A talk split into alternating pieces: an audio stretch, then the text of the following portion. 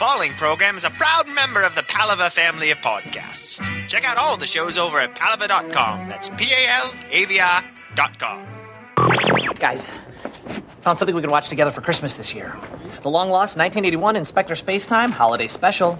Runtime two and a half hours, and so critically reviled that after it aired, the creator had his knighthood revoked. That sounds terrible. I want to watch it twice. But I'm spending Christmas with my relatives. Or rather, I'm spending the day with my relatives while they refuse to acknowledge Christmas. You Jehovah Witnesses, so severe. Andre and I will be spending Christmas giving gifts to the more persuadable of our Jewish friends. I wouldn't call an unannounced visit from your pastor a gift. And don't bother this year. I'll be at the movies with my bubbe. You're not taking both of them? Well, one's dead. What? I'm tired of being thankful for scraps. Still, they want us to love them anyway. One day, somebody's gonna have to make a stand. One day, somebody's gonna have to say enough. You get your ass to work and save my country from these cock-sucking Republicans.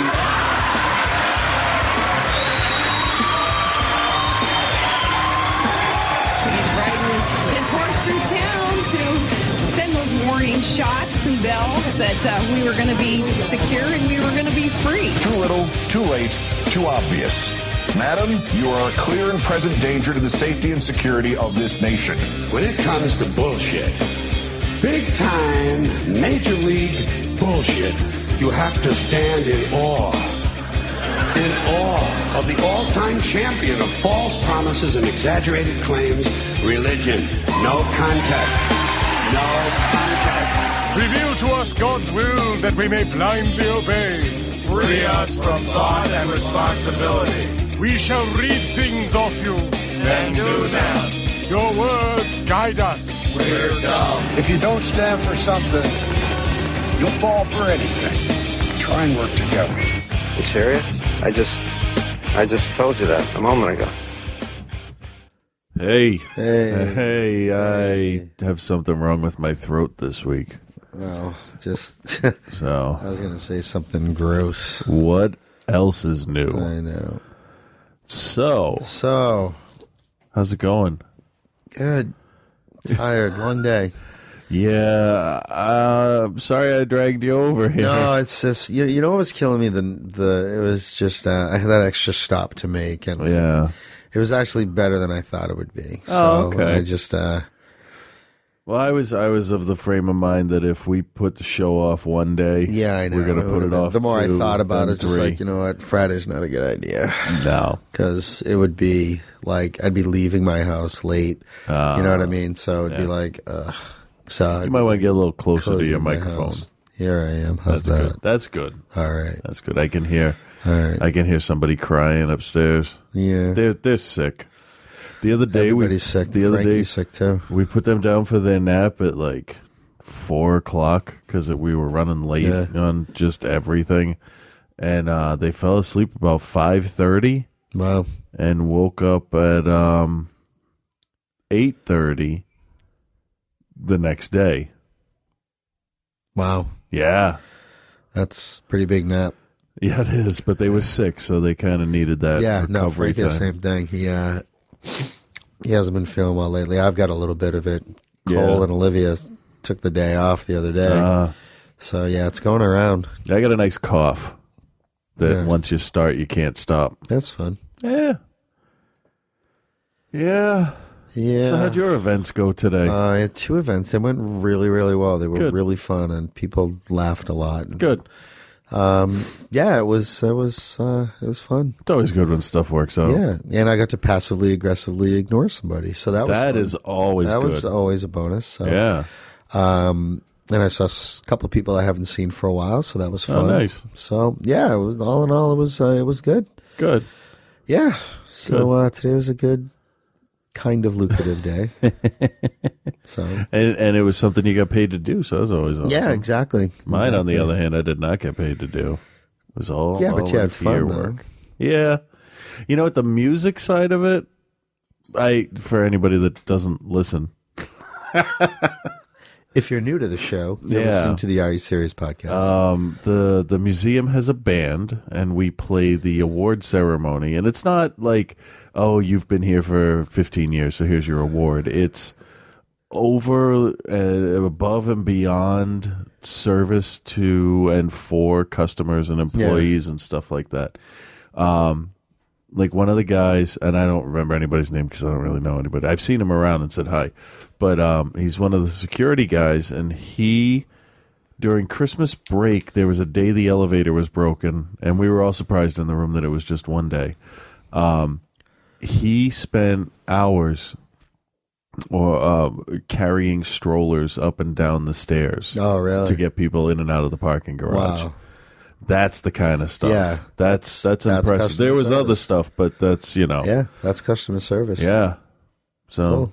Yeah, there's uh, so, some impressive stuff there. It's, it's stuff that was so impressive that I was like, you know, I'm never gonna win one of those because I, I, I I'm always down in Omni. I thought, you know, I uh, there was the one day I, I got in a car accident and smashed my head and still went in and ran that special show that was really weird. And, Nothing. No, that's all right. I know I did it. Yeah.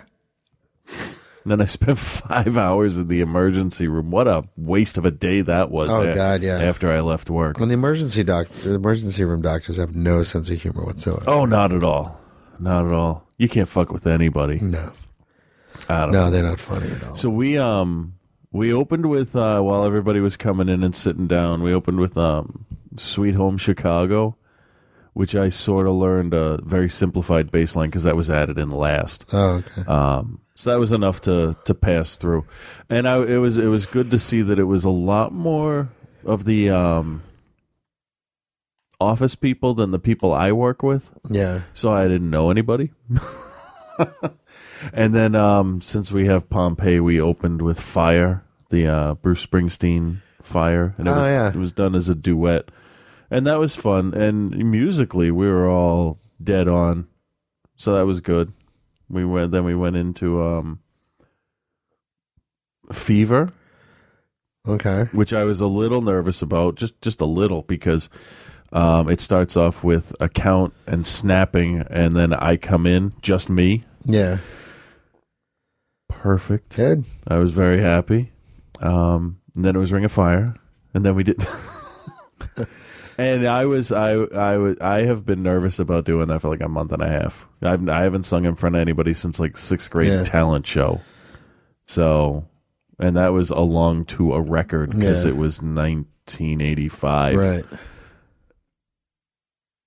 I can sing in the car because I hear him. I hear I hear the vocals, and I can, you know, adjust. Right. But when you're by yourself, singing is. Yeah, I'm it's not a little intimidating. I'm not even gonna say that I ever assumed it was easy because I've never been able to Yeah. have the confidence to do it. But the it reminds me of like the difference between singing along with an album or the radio and singing by yourself is like going from a guitar to a violin because Okay. there's no there's no frets Yeah. on a violin and the string and there's just so many different variables that you can make a bad note with Yeah. that's how i kind of felt about my voice So you've never done karaoke? oh no no Yeah, it's fun. It's a I, certain I might start I next year, and I am a fucking glutton for punishment. You know, half of the the nerve in my back that was all tweaked out was Yeah. stress from this. Uh, and then once I started singing in front of the people, it eased up. I have no numbness in my fingers anymore. Like I'm fine, right? Yeah. So I thought, okay, well next year we're gonna have an uh, an Egypt exhibit from like May to June or something, May to September. I'm like, you know, it'd be really funny. You open the show with Steve Martin's King Tut. Yeah. Like I could I could sing that. No, shut the fuck up. What are you thinking? then I'm like, you know, if we get the Star Wars exhibit back, we got to do that Bill Murray lounge version Oh, of the. Star the Star Wars theme because that's kind of comical campy, singing. yeah. So you, I could get away with Yeah, being off key and stuff, right? And I'm like, that would that would be all right because we lost the guy that's uh, that was the, the the comedy aspect of it. Yeah. He's not there anymore, so why not? You know. Well, just to give you more kudos, because I think that's all that stuff is awesome. Hmm. Um, I said this to you the other day, but I'll say it on the air. I listened to the show that you did while I was away. yeah, and it was awesome. It was Yeah. really great. It was it was nice job. So That was that was a little intimidating. yeah, no doubt, no doubt. And then I looked So- at the time and I'm like, holy fuck, how long have I been yeah, no, it was good. Thank you. It was one of those things where I'm like, I fuck it, I can't, I can't get anybody on the spot right now Yeah. to do this, and this is the only time I have. you call Brie. so no, it was good. It would be like that song that Annie sung. in the Christmas special on Oh, Community. God. That was such a What's gr-? Yeah. no, no offense to Brie, but you know we'd start talking about Yeah. religion and politics and stuff because we got to keep on track. And she'd be like, "I have no I fucking can't idea." tell you how Why much- do you care about this stuff? how much I enjoyed that episode of Glee. Uh, I mean, I'm sorry, Community, where they beat the shit out of Glee. I have It watched it. so I've watched it great. for like five times Really? so far. Yeah. At first, the Annie song, I'm like, that is terrible and embarrassing. And the more I watched it, the more I got It's it, and the funnier Gold. it gets. And I got to tell you, um, Abed and Troy rapping. Oh, yeah. yeah, he he put out a rap album. Troy Yeah, did. he's- he and he's actually like got some does like that. people dig that. They, they apparently he's very good. Yeah, I've But heard. Yeah. It was it was that was such a good episode. They even like the little like going to a commercial kind Yep. of thing when they did Yep. that, you know, but up up. I read I read a lot of reviews of that episode and that and there was one other show uh The Office when they did their little glee thing where people but it was more uh the people that watch it rather than the show. Oh yeah, it was a yeah because it was them going over Right. to Gabe's house to watch Yeah. the show. Yeah, so they they those are the only two shows that have parodied it that that that got the show. Yeah. So The Office got the fans and Community got the show and Saturday Night Live they kind of missed the whole point and I missed the point of Glee. Well, no, no, like, but Community nailed it. They got the essence was of the show. Yeah, right they really there. did. Really, really did. Yeah, So it was very funny. Uh, there, there were some ridiculous faces made in that episode. When uh, what's his Taran Killam? Is that his name? Who? The guy that played the uh, Matthew Morrison character there, the the head of the Oh, yeah. When he turns around on the piano and he says "Glee," Yeah. he's got the weirdest smile on his face. yeah, they did it. That was it was fun. But then Troy, he's like, "How can it be? How can how can it be upsetting? Listen to the word, glee." he says it's so weird, and he smile. I swear it's dubbed. And my wife, my wife and I were arguing about it. I'm like, they had to have dubbed that. He had to go into the studio and just say it weird. Yeah. and they just put it over it. But that was an impressive episode. Yeah, it was really, really funny. I think it's as good, uh, if not better, than the first paintball episode. Mm. I, I, mm, mm. it's up there. I can't. I oh, can't. yeah. I can't decide. but I read that uh, they will be coming back after the mid-season Yeah, I heard that break too. because somebody probably got fired. I don't know. There's no date set, but it's it's not going to be as long as we were. But then the problem is, you know, then the season will end. You know, they could just delay it. and We could have it in the summer, and that'd be all right because then Yeah. it lasts longer. Yeah, it's nothing to do in the summer. Sip, watch weeds. Yeah, I guess you could do that. Yeah, I could. All right, you wanna wanna start in on this crap? Sure. What do you got? All right, most of it is like Facebook page stuff. Yeah. Um, Well, we have a lot of email, and that's going to take some time, so let's keep that in mind. Right. Um, I entered into a conversation on Stefan's Facebook page. Did you get the email I sent? Yeah, but I have not opened that link. I didn't open a whole lot of links Okay. this time around. We have to do that one because that one's just oh yeah, funny. yeah. I think that follows up with another one that we did. That maybe I did. I don't remember. Know. But it's definitely uh, In that vein. Yeah.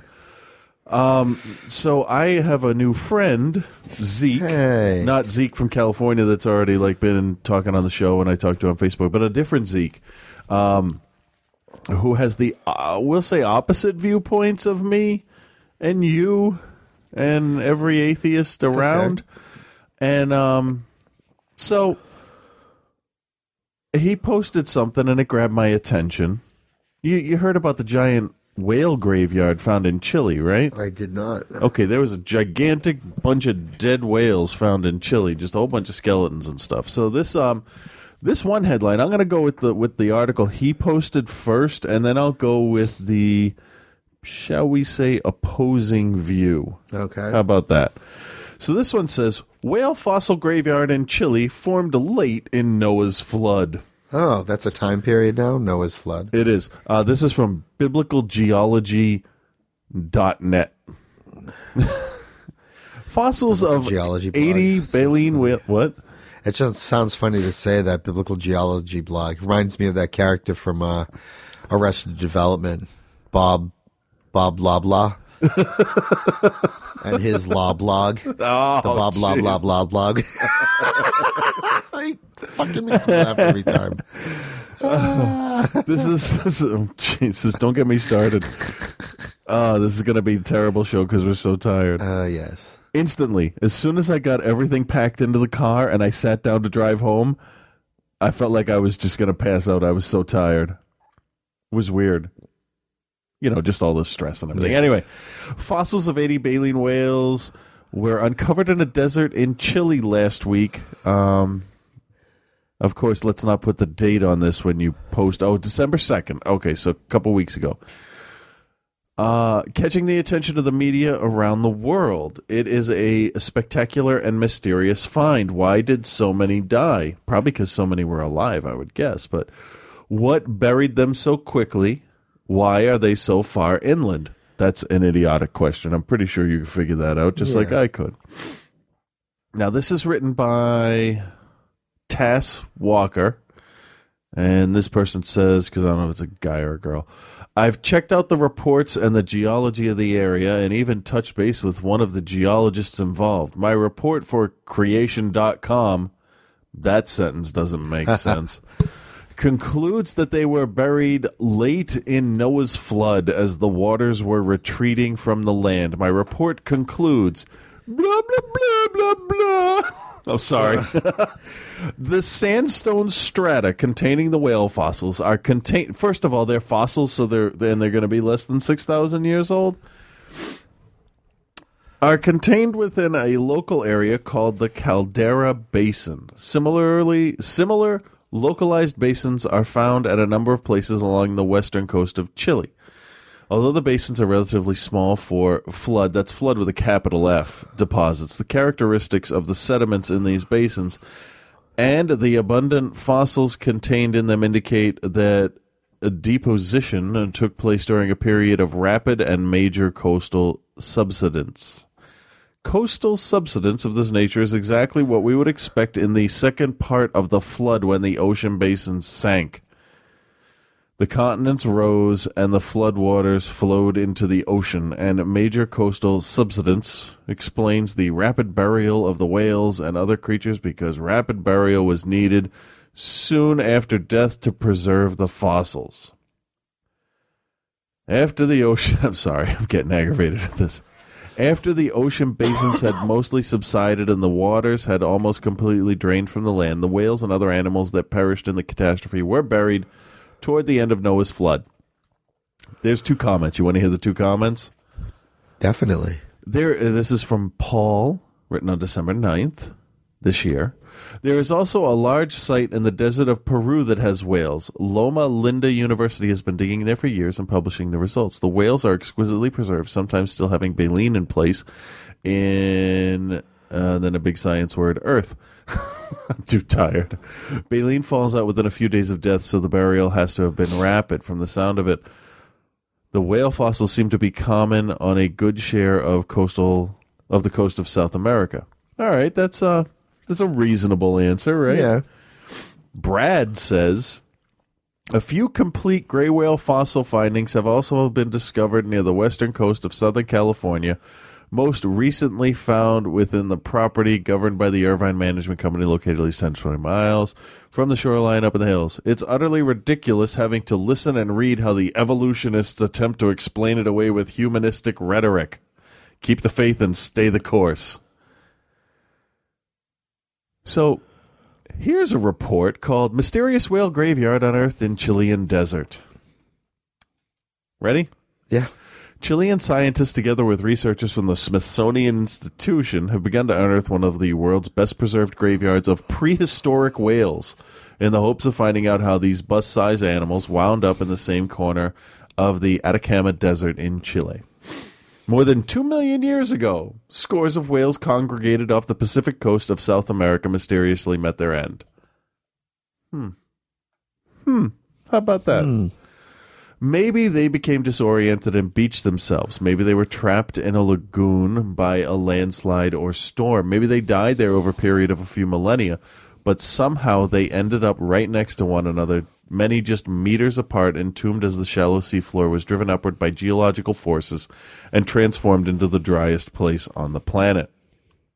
Today, the whales have emerged again atop a desert hill more than a kilometer, which is a half a mile, from the surf. That's the top question, said Mario Suarez, director of the Paleonto- Paleontological Museum in the nearby town of Caldera, about 700 kilometers north of Santiago, the Chilean capital. Experts, ex, that's not a word. Experts, that's a word, say other groups of prehistoric whales have been found together in Peru and Egypt, but the Chilean fossils stand out for their staggering number and beautifully preserved bones. More than 75 whales have been discovered so far, including more than 20 perfectly intact skeletons. Now, here's the thing. In the other article, didn't they say they were baleen whales? Something like that, yeah. Okay. Um, let me let me skip down a little bit here. Uh, let's see. We they talk with um. Uh, where the dude? Where's his name? Nicholas Pyenson, curator of the fossil marine mammals at the Smithsonian's Natural Museum, National Museum of Natural History. Yeah. Um, Pyenson and Suarez are leading the research. Um, let's see. So far, the fossils have been found in a roadside strip the length of two football fields, about 240 meters long and 20 meters wide. Uh, he says the spot was once a lagoon like environment, and the whales probably died between 2 million and 7 million years ago. Um, most of the fossils are baleen whales that measured about 8 meters or 25 feet long. The researchers also discovered a sperm whale skeleton and remains of a now extinct dolphin that had two walrus like tusks and previously had only turned up in Peru. Other unusual creatures found elsewhere in the fossil rich Atacama Desert include two extinct aquatic sloth and a seabird with a five meter wingspan, bigger than a condor's. So, um, which one makes more sense? That they are millions of years old Yeah. because of the existence of fossils of tusked Right, dolphins, exactly. or that the flood caused it. Yeah, that's So I shared his link and um, added, you know, meanwhile in the scientific community, Pyenson says the spot was once a lagoon like environment and the whales probably died between two and seven million years ago. And we have some comments here. Okay. Who? Shane wrote, um, but but but how can this be? The Earth is only six and a bit thousand years old. And I wrote, confusing, huh? Zeke liked that comment. it's funny. he doesn't understand sarcasm. He he's got to be such a nice guy. Yeah. That it that it just goes right over his head, and I kind of feel a little bit like a dick for for being like that because I know like if I met him face to face, if he was my neighbor, we would get Yeah. along really well.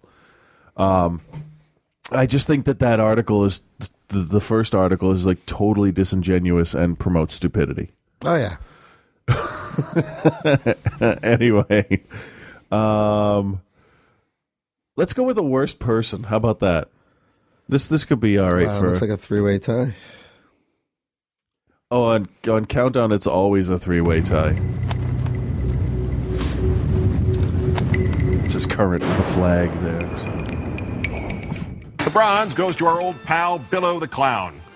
He used to mean clown This is as in fantastic. in his opinions. now it's about his rapidly declining performance. He got into an argument with Alan Colmes about government ineffectiveness. Colmes argued the government actually has done a pretty good job running the U.S. military over the years, whereupon O'Reilly revealed he didn't know that the government hmm. ran the military and was insistent that the military runs itself and the Secretary of Defense and the President just sort of watch from the sidelines while the Pentagon makes all the decisions. Seriously. Can they run the military? They can run the military because it's military control, not civilian. That's government run. It's, not gov- civilian it's the government. It's still the government doing it. We have a civilian government. We have civilian. shots. Civilian. The, the commander in chief's a civilian. No, no. The government runs the Yeah, military yeah. well. That is wrong. The Pentagon calls the shots on how the military operates. That's the government. The Pentagon is military people. It's the government. It's, It's still the government. It's overseen by the Secretary of Defense. And they do a pretty good but job But the running generals, the Joint Chiefs, call the shots. They run and they work for the government. It's a government run work military. for and the government run are two different things.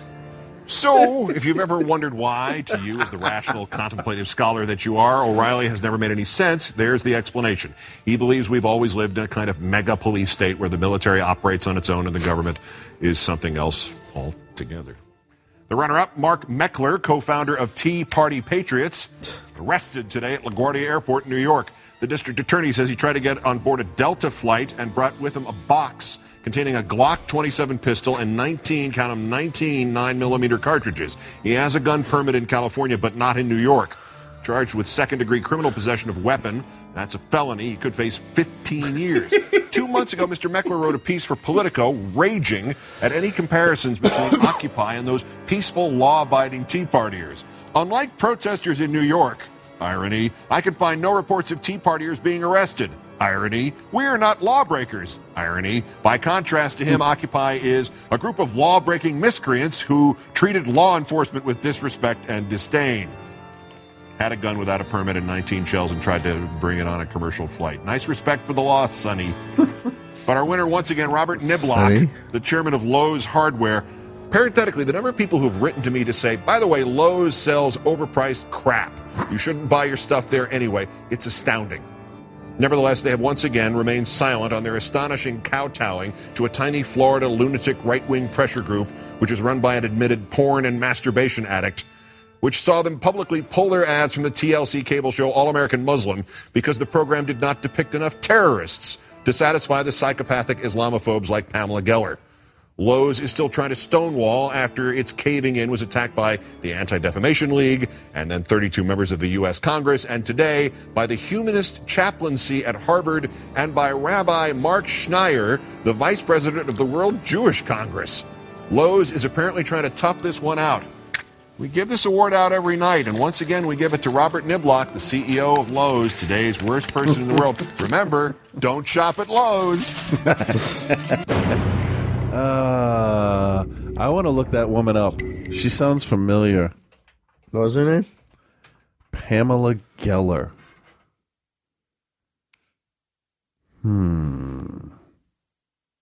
Well, she's on a website called Atlas Shrugs 2000. Let's see. Pamela Geller looks like she's about to turn into a werewolf. Uh, let's see. Um Atlas Shrugs blog. Oh, I think I've I've checked out her idiot blog. She has something called the Stop Islamization of America and Park 51. Oh, she's just a fucking paranoid delusion. all right, let's go to our Facebook page. The depository of all things inane and stupid. Let's go down and start with some of the other stuff. How about that? Let's see. Hmm. Here's one from Hannity. What is that? What does it say? Oh, it said the script couldn't run. Uh. Hate that. We'll just click this. And then we'll click this here. Uh, this Uh. is um, Sean Hannity being a giant fucking idiot. All right, let me give you one. The Time Magazine, Occupy Wall Street, the biggest news story of, of 2011. The Republican presidential races, two. The economy, three. Iraq, the long goodbye. Gab Gifford's uh, shooting. Uh, Penn State, da da da da. Then you can see the rest. Yeah, of it. where's, wow, Penn where State is was six. no no? Where is Osama bin Laden? Bar- Barack Obama and, and Eh, getting Osama Thanks to bin George Laden. Bush. on the spot. Exa- well, exactly. That intelligence that George Bush built up, busting that porn king, I can't believe Osama bin Laden was huge. Yeah, but he was. That's the story of the year. Apparently. You know, this is, you give credit to Bush because if Obama had his way, we wouldn't have gotten bin Laden. You know that. This is like, well, no matter what, Osama bin Laden All right. getting him is the number one story We gotta of the go. year, I would think. I mean, Great panel, guys. Your thoughts? He's a dick. He's a kind of like an O'Reilly wannabe. Yeah, but he's not good at it. You it. know, he's rude. Yeah. Yeah. Oh, to get that article I emailed. Oh, right. Okay. Let me uh let me do that. I don't know why it does that. So hey, I'll bet you ten thousand dollars that something or other I'm out of touch with society. I'll bet you ten thousand dollars that um, Mitt Romney will not become president. Yeah, that's a ten thousand dollars. You know what? That buy that for ten thousand dollars. that that little exchange between the two of them is the Dukakis in a tank. But you know what it is. him. But but here's the thing: it's like it being blown up to what it's been blown up is ridiculous. Like, who cares? yeah, but that's their job, right? To Blow things out of proportion. Yeah. Read that. You know, I'm going to read this headline. Okay. Don't touch that cucumber. Islamic cleric bans women from touching, quote, penis shaped foods in case it arouses them. How the fuck? I mean, dis- despite my disdain for religion, how the hell do people still do this religion as a club or whatever it is? club. Um, because it's just, why would you hang out? Basically, why would you hang out with these people? I don't know. I mean, how many how many foods shaped like cucumbers? Like, I mean, wouldn't really, you be able to eat? seriously, if anything, uh, if anything, okay, he doesn't want them. I don't think he's trying to prevent them from being aroused. If anything, he's trying to prevent them from being disappointed. Maybe they could eat gherkins. Maybe, I guess, or fuck a gherkin. There was, uh, okay, there was- they're gonna look at those cucumbers and go, "No, my man doesn't look like that." Well, definitely not with all those. Well, maybe with all those bumps. Who knows? There was an episode of Metalocalypse where they were talking about foods they would eat, and uh, I think it was Murderface, the bass player, said he never eats anything shaped like a sausage or a hot dog because it looks too much like a wang. That's hilarious. In the show, it's funny, Well, right? yeah. But in real life, this, it's like, this are is ridiculous. fucking kidding me? It's just it's so stupid. I don't understand. Like, isn't there a line that people go, "Okay, new rule. This is dumb. I'm getting the fuck out of here. I'm going to go be a Baptist." When are the women going to say we don't want you eating melons then? Because uh, Yeah. we don't want you getting Or aroused. pussy. Yeah, stop eating cats. Oh yeah, that too. you want me to read the article? Sure. An Islamic clerk living in Europe has said that women should not be close to bananas or cucumbers in order to avoid any sexual Do they thoughts. realize how stupid they are? No. How stupid they sound? No, because they really honestly are uneducated. I just don't understand. I mean, I like will go to the grave defending that sentence, by they the way. that this guy makes the dude who decided like at PETA to go up against Mario and the Nintendo game. Dude, really? You're going to credit that to a man? I thought PETA was run by women. But um, um No, I'm serious. That's all I ever see is women spokesmen. Spokeswomen for PETA. No, I I've never seen a guy talking about Really? about the thing. No, maybe Mike Ness. I thought he got know. on with the, the whole the whole thing, but, but the people that run it, I thought it was all women because I watched a Penn and Teller show about it. But it doesn't matter. It doesn't Well, they're matter. a good source for. All right, let me get back to this because we're going to get really misogynistic soon. Uh, the cleric said that these fruits and vegetables resemble the male penis. I guess As you, opposed to the other penis. I guess you definitely couldn't eat a hot dog topped with a mushroom cap, though. I guess not. Um, Try to ask and- for that at the mall. and could arouse women or make them think of sex in a story reported on Egyptian news website uh, Bikya Masr, I think. He also added carrots and corrugate to the list of forbidden foods for women. There's more. The sheik who was asked how to, quote, control women when they are out shopping for groceries and if holding these items at the market would be bad for them. The cleric answered saying this matter is between them and God, but he'll tell them what to do, right? Answering another question about what to do if women in the family like these foods, the sheik advised the interviewer to take the food and cut it for them in a hidden place so they cannot see it. The opinion has stirred a storm of anger among Muslims online, with hundreds mocking the cleric. All right, good. I like that part of it.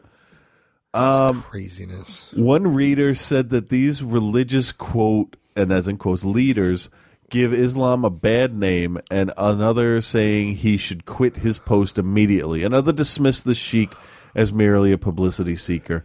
No official responses from Islamic scholars have been made on the statements as of yet. I think the cleric doth protest too much. Maybe he's a eunuch. Oh my god, it's just so ridiculous. Ah, let's Oh, my see. God. what? I don't know. I'm just just you. Sorry, I'm just I'm tired. I'm fading fast. Um, keeping up with this, uh, Saudi woman beheaded for sorcery. Look, you know what? Unless their sorcery resulted in them reattaching their heads, leave them the fuck alone. Well, you don't know if they're sorcerers until you take the head Ah. off, right? Clerics got advice from Salem resident. Oh, Christian Day, right? That's the guy that's always complaining about Oh, everything. Fat bitch. Uh, no, that's that's somebody else. No, no, but isn't this Christian Day dude like a big fat fucker? Oh, sure. A Saudi woman was beheaded Monday after being convicted of practicing sorcery, which is banned in the ultra conservative kingdom. She was The- just practicing it. She wasn't doing She it. She wasn't that good either. Right. Hence the practicing. The Interior Ministry said Amina bint Abdul Halim Nassar. Wow, that was pretty good, huh? Yeah. Yeah. Her last name is Potter. I guess I'm a traitor to my country now. Was executed in the northern province of Jaffer. Joff? J A W F. Joff? Yeah, sure. Yeah. For practicing witchcraft and sorcery, the ministry said in a statement carried by SPA State News Agency. It's not clear how many women have been executed in the Desert Kingdom. Wow, that just makes it sound like shit, doesn't it? but another woman was beheaded in October for killing her husband by setting his house on fire. Okay, that's something you behead someone for. That's not sorcery, though. Okay.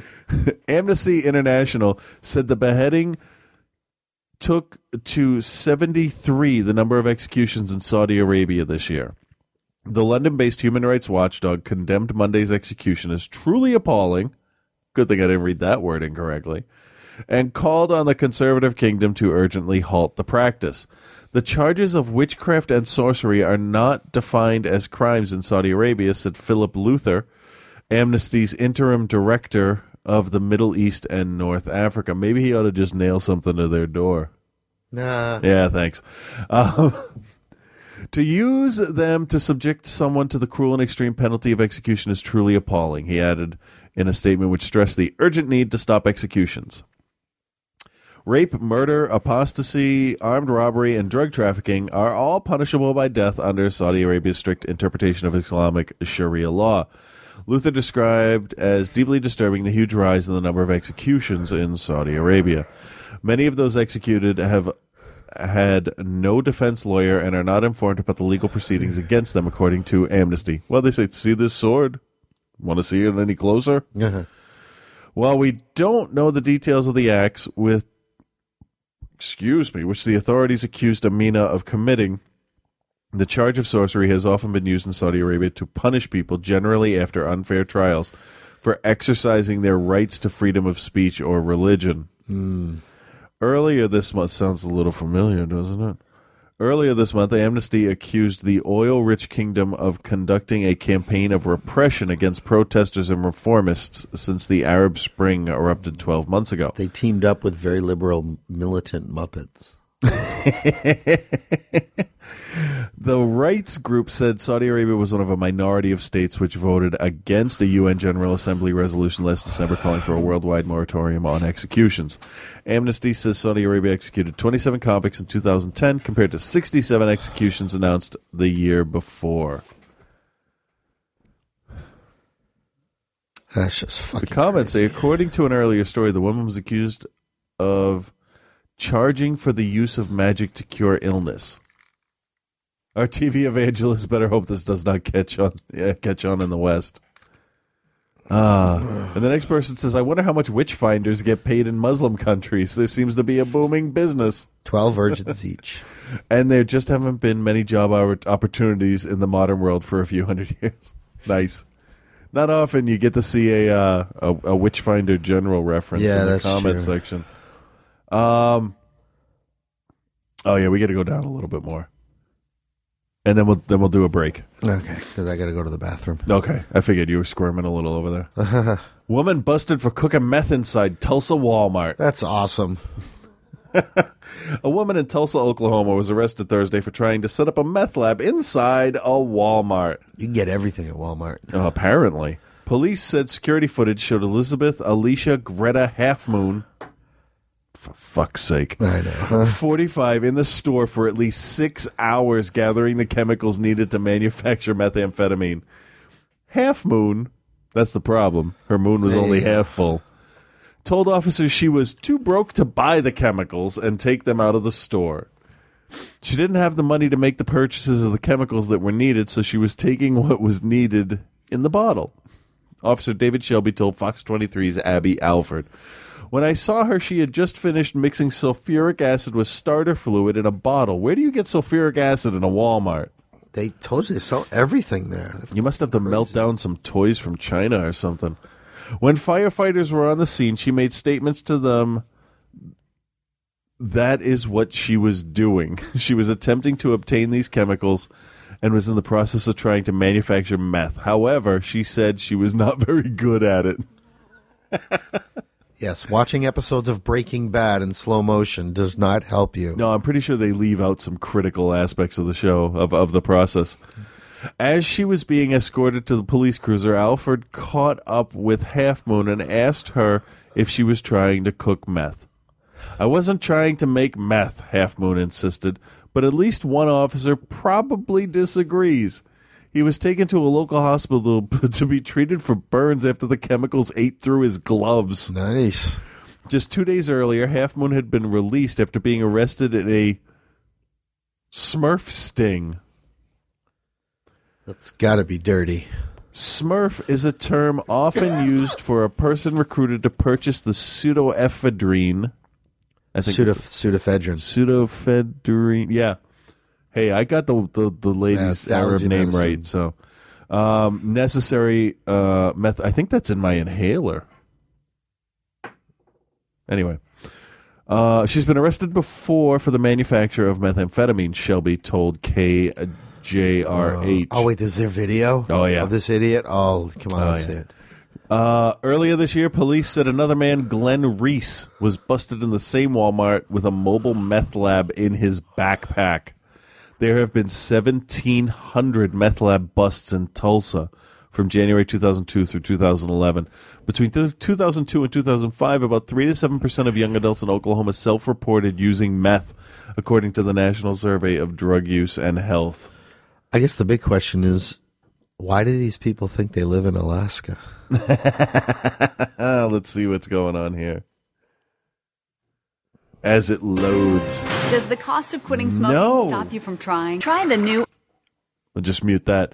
Um, I. But you said it. How are you going to hide it in a Walmart? Yeah, I, don't understand that part of it. All right. reaches a new low in Tulsa when a woman starts mixing the drug inside a local Walmart. Believe it? She said she was too broke to buy the chemicals and take them outside. A police officer even got chemical burns when responding to the car to the call that was inside the Walmart store. It was She on reads as 81st good and as I Lewis do. Avenue. Uh-huh. The woman, 45-year-old Elizabeth Halfmoon, was arrested. Fox 23's Abby Alford is reporting live with this breaking news. Abby, a dangerous see what she situation not looks only like. for police but obviously shoppers too. Speechless and incredibly dangerous and careless. Clay, now police tell me that now they know after looking at surveillance video, they saw Half Moon, also known as Alicia Half Moon, in this Walmart for about six hours, seen dumping meth chemicals into one bottle. Clay, this is what she told police why she was doing it. She was too broke to make meth. Shoppers had no idea this woman was suspected of cooking meth inside this Walmart while they were inside. she in the fucking break room? family store. Jessica Fuentes had her one-year-old son in the store. People need to start thinking. You know, if she has family, she needs to think of her family. If you're broke, do something. Get a job. Do something better with your life. Don't do something like that. It's just wrong.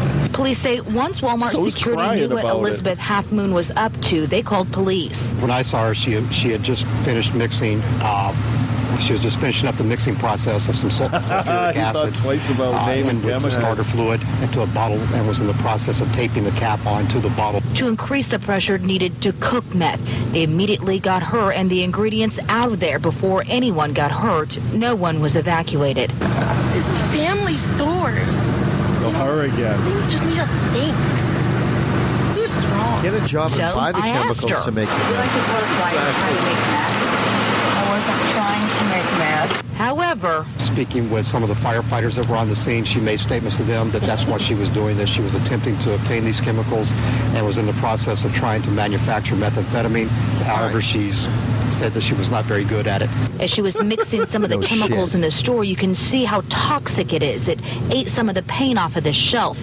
Another officer who responded didn't know exactly what Half Moon made. He's been treated and is okay after getting chemical burns on his hands. Something could have happened. Something could have blown up in there, and we would all been screwed. It's just something you don't do in a family store. Oh my God, Jessica Fuentes, shut the fuck up. Please tell me they arrested Half Moon last month during a Smurf sting. Smurfs are known among police as recruits or meth cooks who go into pharmacies and buy pseudoephedrine, the main ingredient to make meth that's found in cold and uh, allergy medicine. Now, I just checked my phone, and on the jail records, it shows me that she was released two days ago for those charges. I need that now app. she's back in jail tonight where she faces more meth crimes. We will keep you updated on this developing story. Reporting live in South Tulsa, I'm Abby Alford, Fox 23 News. Her whole affect is. This isn't the first time this there's shit? been meth trouble at this Walmart in October. Glenn Reese, who Holy had been shit. arrested for drugs numerous times, was picked up at that Walmart. Police like say a he had a backpack jacked and with an fucked up active Tato meth Kalin. lab inside. Yeah. Then a week later, police discovered meth remnants in a network of storm drains not far from 81st and Lewis. Police had to bring in special equipment just to clean up the toxic chemicals. Wow, you can you can actually just For use years, you've eaten the- Angus beef just the way the man wants you don't to. understand um what um like where the fuck was she doing this just walking around in a carriage Looks and like on one of the mixing stuff? shelves. I mean, w- six hours. worst worst walmart employees ever Well, maybe they were the customers. Oh if she couldn't God. afford to buy the chemicals, she could make the meth. Yeah. And then buy the bottles later, right? I don't know. I thought I thought making meth had yeah, you needed like a lot of a lot of fire and all kinds of stuff that like really you can't set up at Walmart. Yeah. It's not something you put in a bottle and shake up like Moe's Yeah. secret cocktail in The Simpsons. Oh my god. Fucking awesome though, huh? That's people get I swear people get dumber and dumber every week or or the people that listen find some of the best shit to share Yeah, I with know, us. huh? All right. Oh, Anthony posted that story and he just right now posted another one. So, let's do a break and um we'll be right back.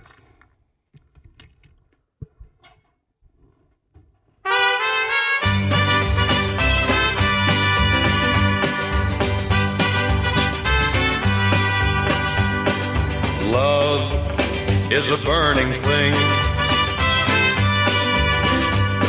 and it makes a fiery ring. Bound by wild desire, I fell into a ring of fire. I fell into a burning ring of fire. I went down, down, down, and the flames went higher. And it burns, burns, burns. The ring of fire, the ring of fire.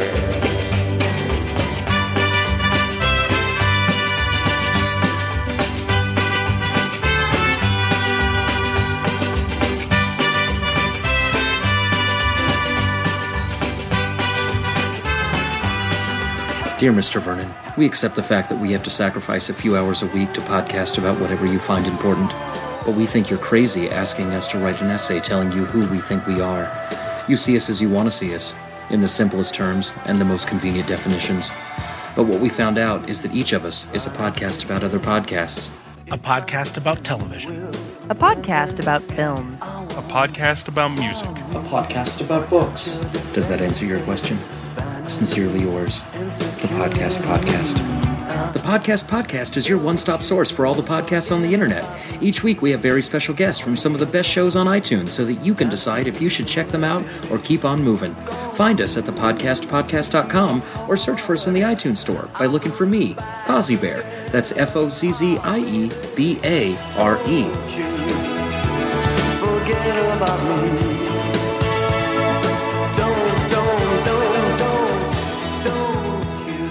Enjoying this podcast, perhaps you'd be interested in Gleecast. You watch your tone, young lady. Hey, we're not forcing you to download the internet's best, or at least most booze-filled podcast about Glee. You want to be me. Who doesn't, Sue? But we know we can't be. Instead, Erica and Emily, uh, Emily and Erica, who am I? I just don't know anymore. I'd love to stay and chat, but I got a satellite interview. Sorry, we get off topic a lot. The point is, listen to Gleecast following every new episode of Glee. Plus, our sporadic bonus content on some of the greatest bad cinema that incorporates musical theater or sweet dance moves. I'm going to ask you to smell your armpits. The right or the left? I don't know. That's the smell of failure.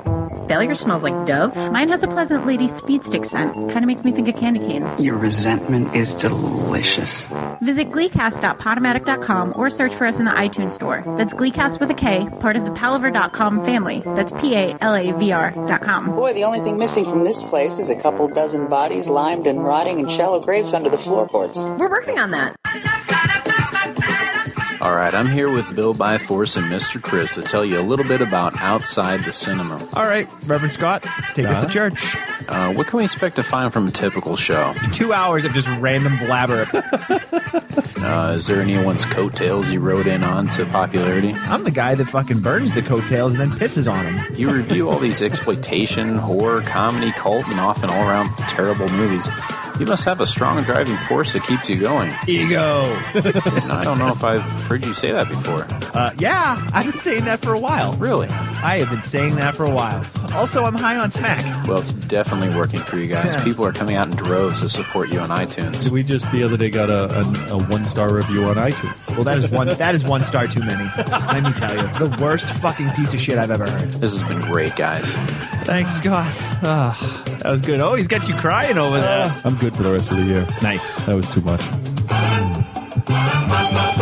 like a child. Oh, but the fire went wild. I fell into a burning ring of fire. I went down, down, down, and the flames went higher. And it burns, burns, burns. The ring of fire, the ring of fire. I fell into a burning ring of fire. I went down, down, down, and the flames went higher. And it burns, burns, burns. The ring of fire, the ring of fire. And it burns, burns, burns. The ring of fire,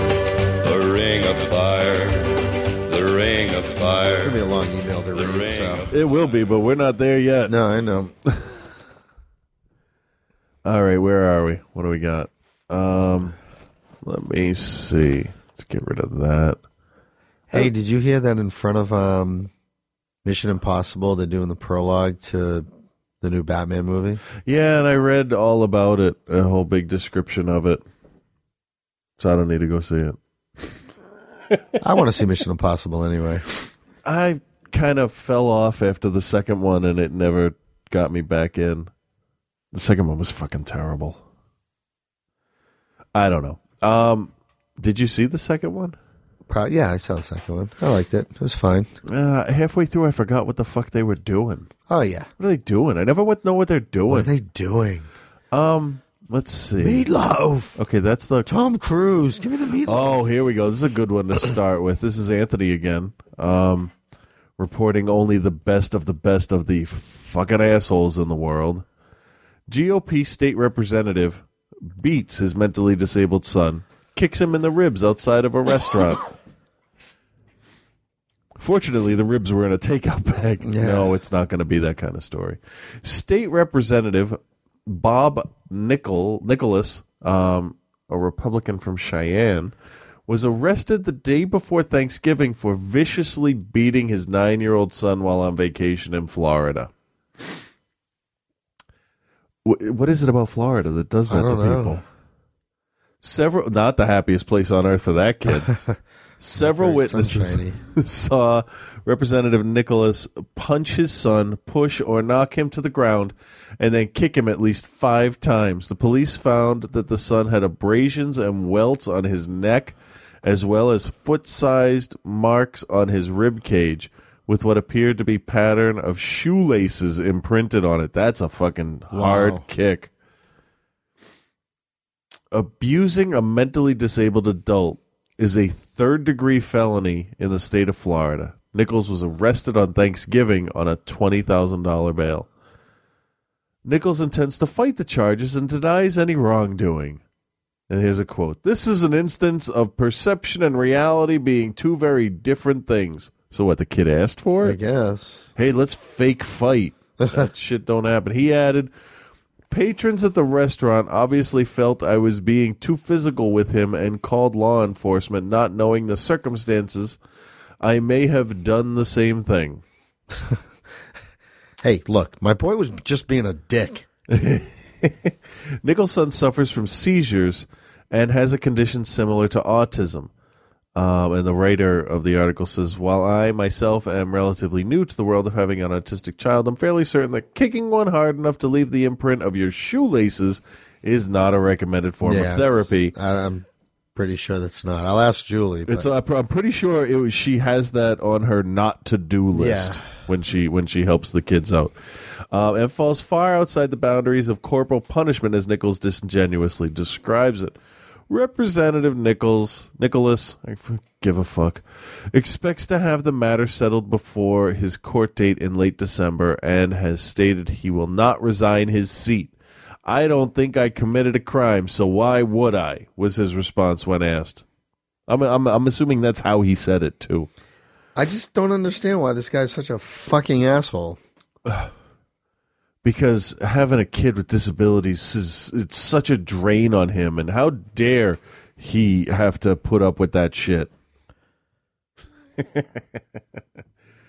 Ah, okay, your yes. punishment is that your nine year old gets to kick you into tomorrow. with an aluminum bat. This was posted like right after we um after we finished recording. Rick Santorum says science should get out of politics.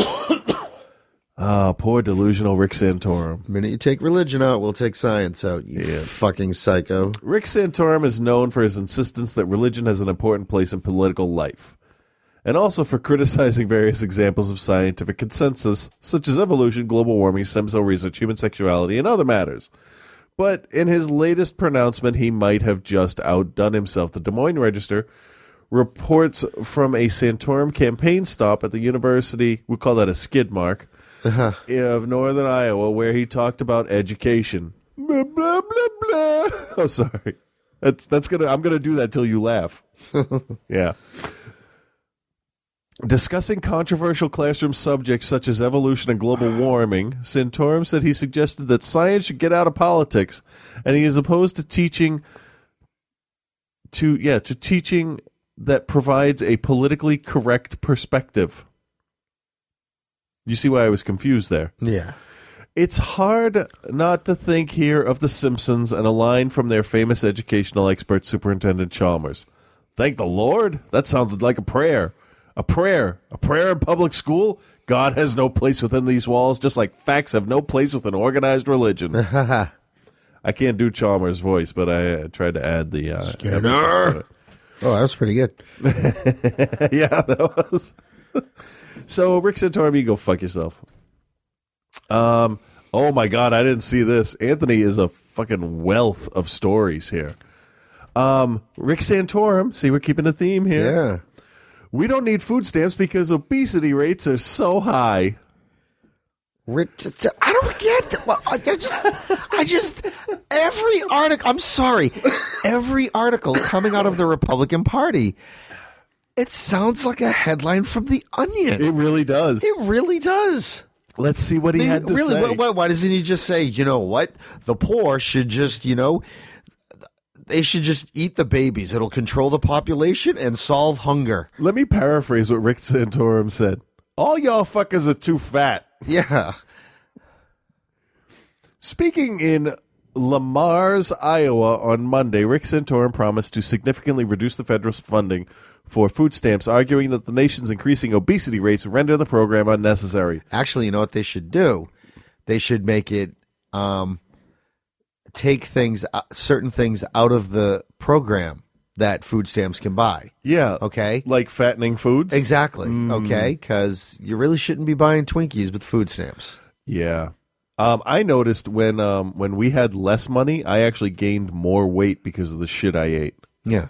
Because it's cheap. Yeah. And, and quick. And it's not nutritious. Right. Santorum told the group he would cut the food stamp program, describing it as one of the fastest growing programs in Washington, D.C. 48 million people are on food stamps in a country with 300 million people, said Santorum. If hunger is a problem in America, then why do we have an obesity problem among the people who we say have a hunger problem? Santorum asked. Don't you just want to punch this fucker right in the face Yeah. until he throws up? That would be a lot of punching. people are these people are poor. they have no right to be fat. Exactly. They have no right to be poor either. Just get them the fuck out of here. Go clean the schools. It's it's not, it's it shouldn't be called the Republican Party anymore. It should be called the Scrooge Party. Aren't there labor camps? Are there no poorhouses? I know. Have you not bullets in your guns, sir? the cost of the food stamp pro- program, the Supplemental Nutrition Assistance Program, or SNAP, has exactly yeah they're gonna snap him back into reality. Has jumped because more Americans are out of work and wages are down, not because of obesity rates. That's it. That why you you don't. That's a really bad sentence. Yeah, but you don't even need to explain that shit. Like any, well, you do if you're Rick Santorum, I guess.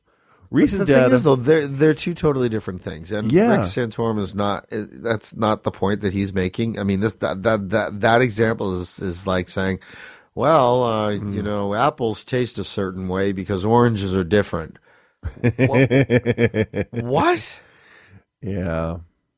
Yeah. Well, we yeah. All right. Fuck this. Let's let's move on. Um. Hmm.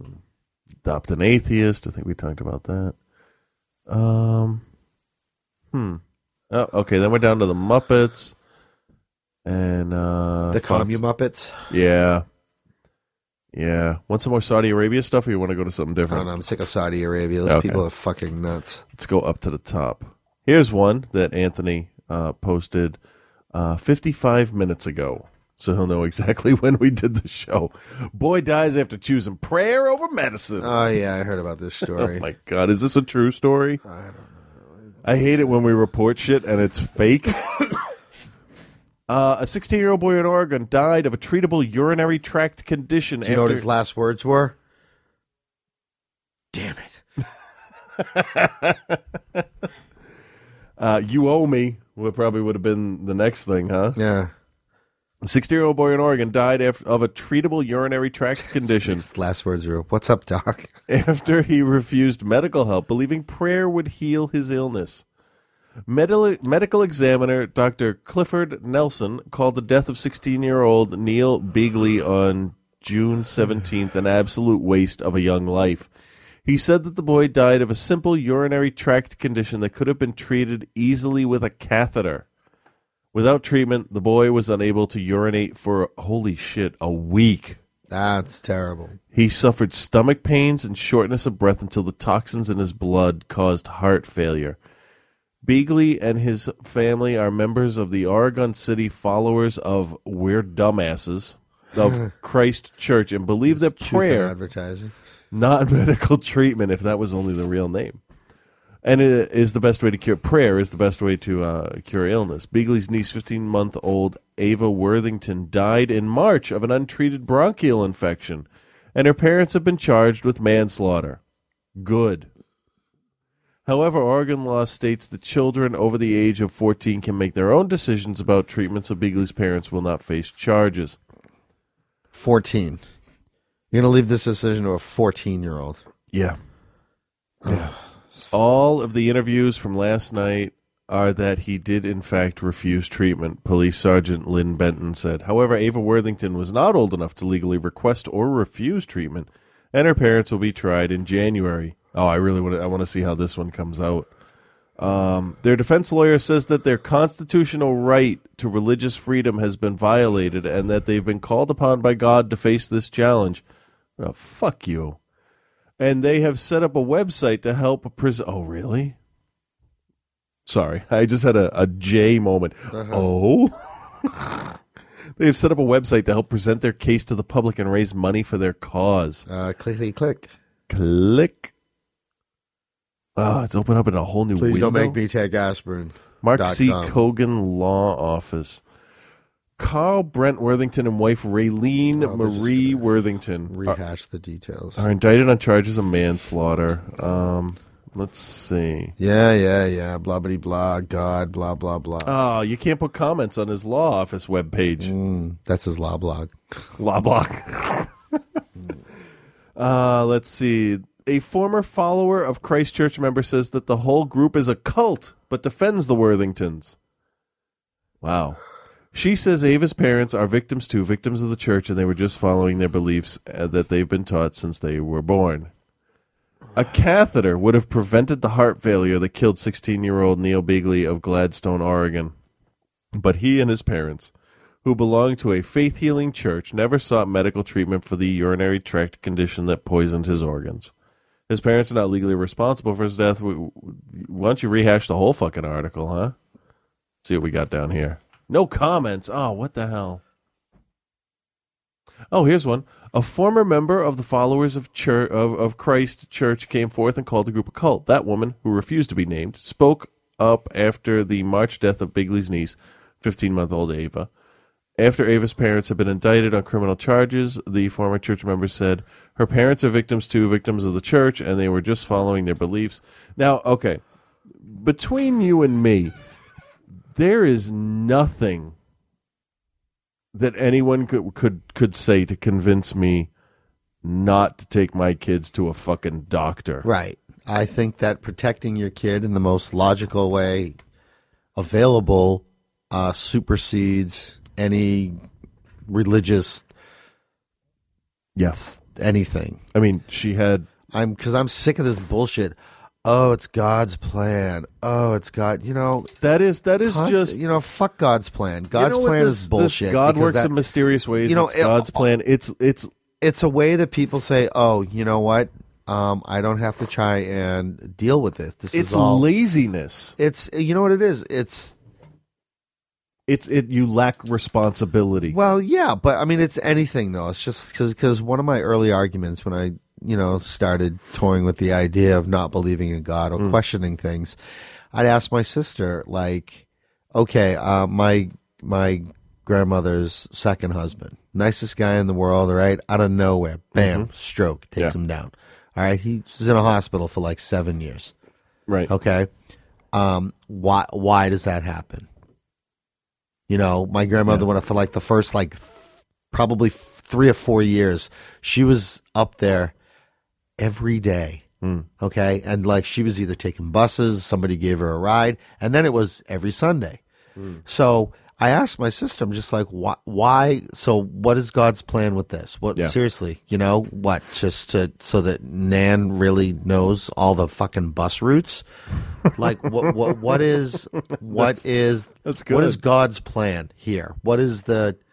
Can I can I guess what the answer was? What? Well, God's mysterious. Yeah.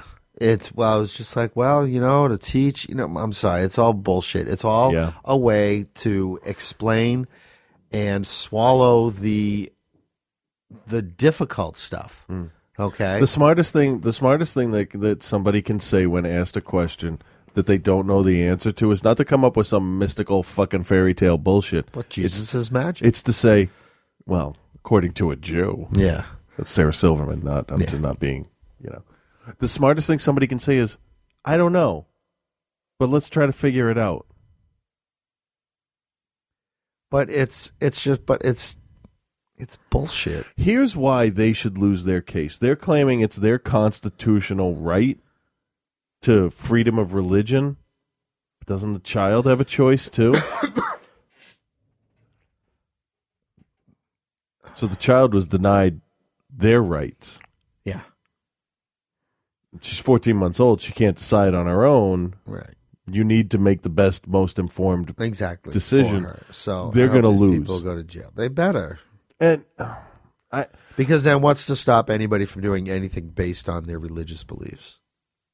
Well, that that is that is the thing, isn't it? Because you see all these fucking idiots out there running around saying there's a war on Christmas. The atheists are coming to get us.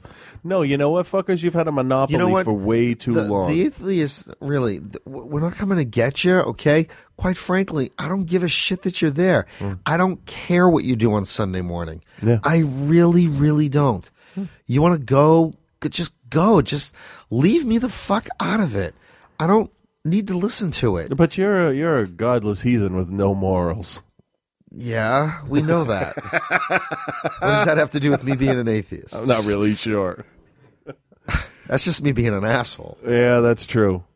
But sadly, a lot of religious people are assholes too.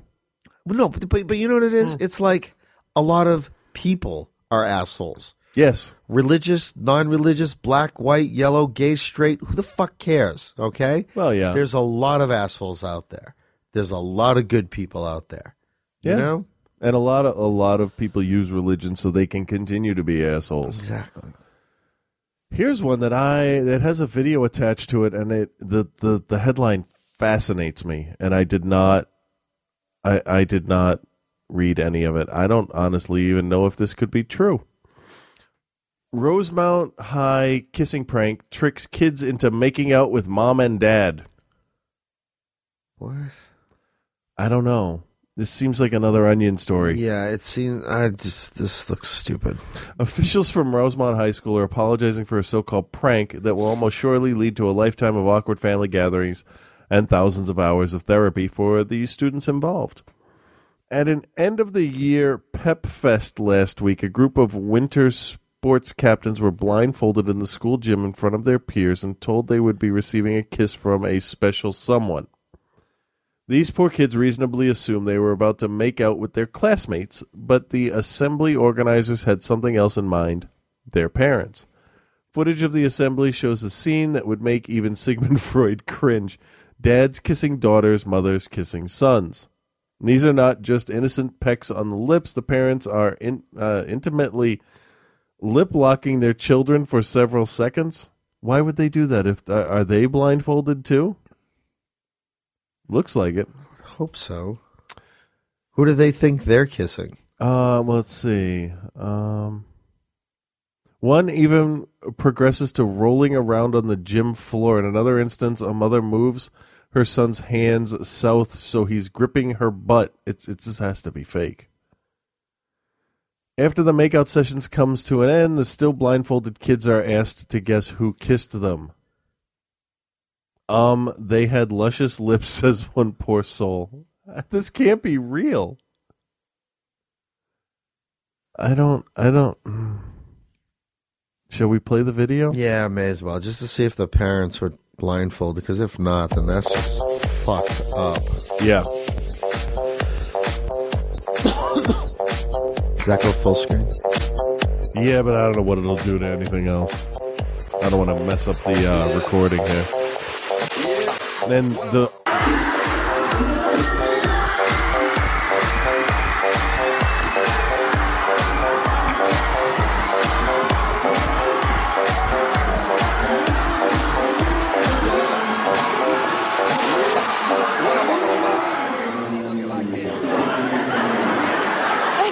the parents weren't blindfolded. Um, they had luscious lips. So Where the fuck is this?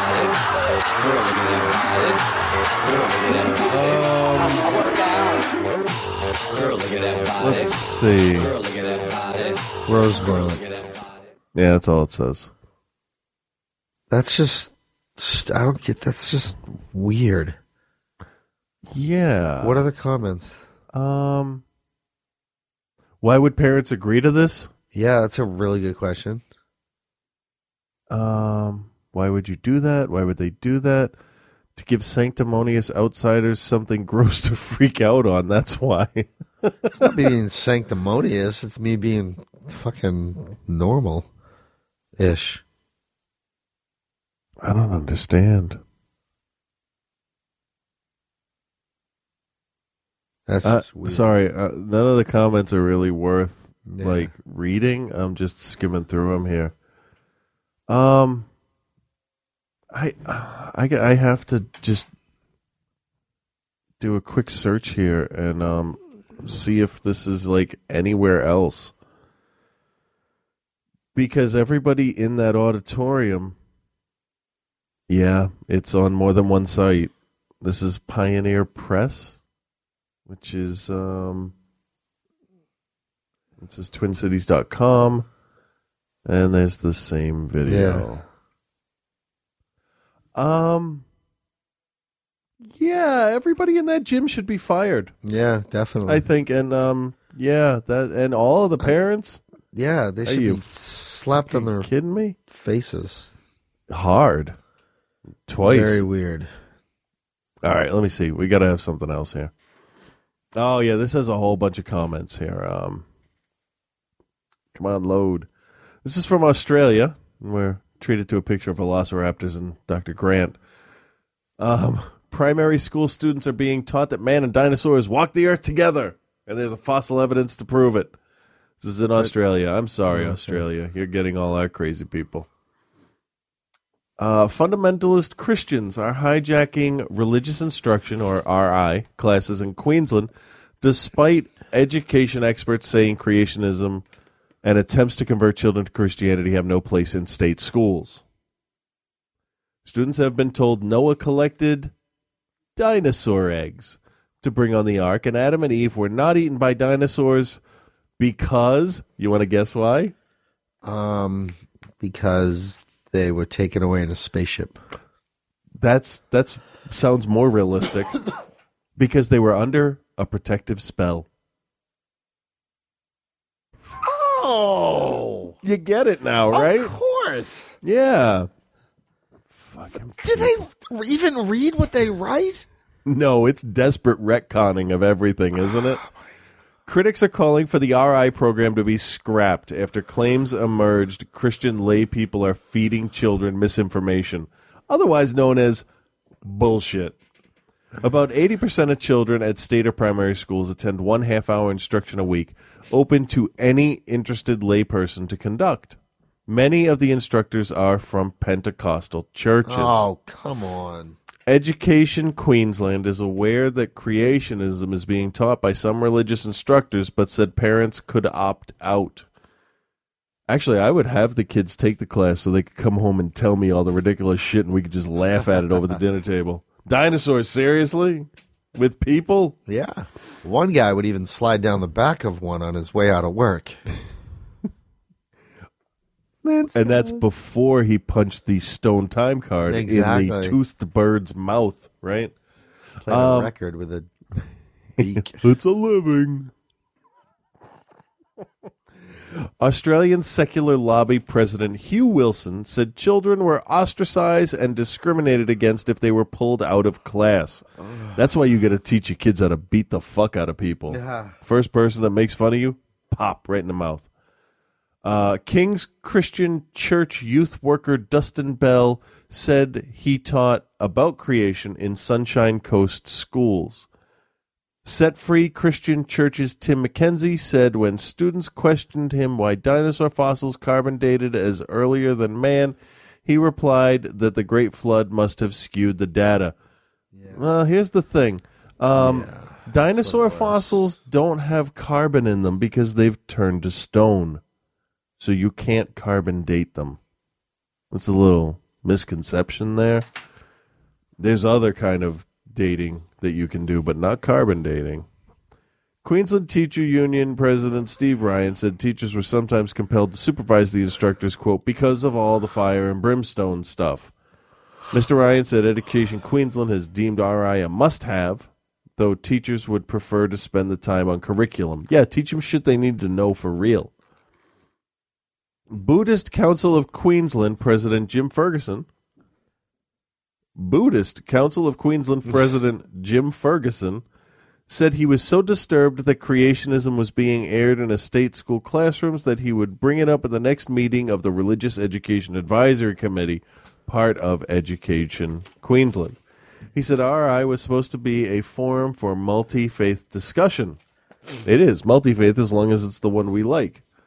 Education Queensland Assistant Director General Petrea Walton said creationism was part of some faiths and therefore was part of some teaching. New research shows three in ten Australians believe dinosaurs and man did exist at the same time. So next time everybody in Australia goes out, uh, smack the first three people you see. Then you know count the next one four, five, six, seven. Yeah. When you get to ten, smack three more people. And tell them Jurassic Park was a fantasy. Um, the survey by the Federation of Australian Scientific and Technological Societies shows a worrying, that's in quotes, worrying lack of basic scientific principles. The research underscores the need for students to be exposed to science and mathematics through a well resourced education system rather than learning about science through Jurassic Park. That's awesome. That is awesome. Uh, the FAST's president, Dr. Cathy Foley, said. PhD researcher Cathy Byrne found a NSW based survey that scripture teachers tended to discourage questioning, emphasize submission to authority, and excluded different beliefs. She said 70% of scripture teachers thought children should be taught the Bible as historical fact. So if they want to discourage questioning and emphasize submission, shouldn't they just go into S&M? I guess. I mean, they could wear a cross while they do it. Uh, They do wear black. the safe word is stigmata. a parent of a year five student on the Sunshine Coast said his daughter was ostracized to the library after arguing with her scripture teacher about DNA. The scripture teacher told the class that all people were descended from Adam and Eve, he said. My daughter rightly pointed out, as I had been teaching her about DNA and science, that wouldn't they all be inbred? That's awesome. You go But- to the office, little girl. But the teacher replied that DNA wasn't invented then. Well, they didn't have the DNA back then. They didn't have it. And, and everything was in black and white, too. Yeah. After the parent You could complained, uh, you could see an example of this in the documentary called Pleasantville, after starring the Spider Man. After the parent, well, one of the Spider-Men. One of the Spider Men. After the parent complained, the girl spent the rest of the year's classes in the library, where she slowly became smarter and smarter than everyone else. She is now the smartest year five student oh, ever. Definitely. Holy fuck, Australia. Are you kidding me?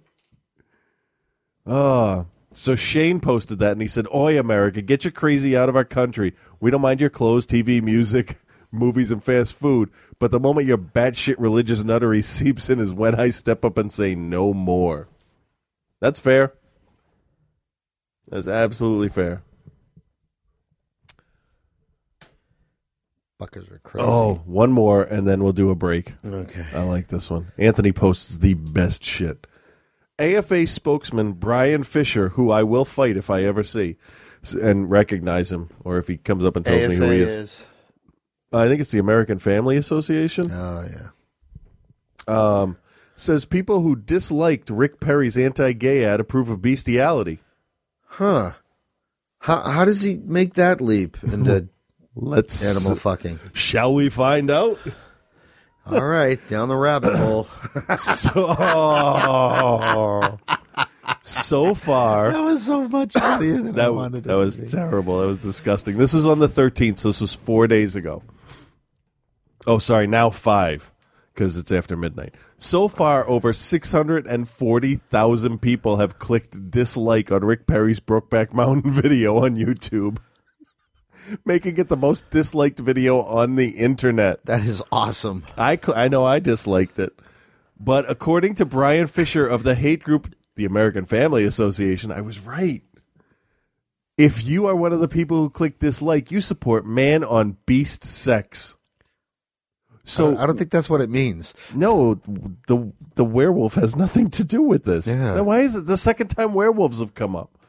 On his radio show on Monday, Bryan Fischer couldn't resist the urge to talk about bestiality and how anyone who disliked the Perry ad supposedly supports it. Now I I like the ad and I uh I do not enjoy fucking a goat. When I have to, I it- do. It, stands to reason that if I did not like the ad, then I probably would then enjoy goat fucking. He fantasized It's math. yeah, look it up. He fantasized heavily about the kinds of bestiality that us haters must advocate, such as soldiers having sex with animals and sodomy. Here's what Fischer Hey, look, had to say. as long as they love each other. exactly. So 640,000 people have gone to that video just to say, I hate this thing. I hate the guy that made it. I hate the message here. I want sexual deviancy widespread in the military. I'm fine with the repeal of the ban on sodomy, the repeal on the ban of bestiality. That's a leap. I'm fine with people in the military have uh, Reverend Scott, please, please, because this is just he's just writing this shit down. All right, I need to take this whole section. Bestiality, bestiality, I'm- bestiality. I'm fine with the people in the military having sex with animals. I'm down with that. I'm for that. Makes me want to now run and go see War Horse. Oh, oh, there's not enough women in it. I'm against What anybody. Saving Private Ryan for. Hmm. I'm against anybody who would want to restrain any of that. He has a video, but I don't even want to hear his voice. Bryan Fischer is assuming that everyone who disliked the Perry ad has to be a practitioner or supporter of bestiality. Too bad he has no proof to back up his hateful claim. The only thing the, the statistics prove, that's tough, is people hate bigotry. Fischer is a black hearted human being and has no business calling himself a Christian. Hate is not a Christian value. Yeah, when are they going to learn that? I don't know.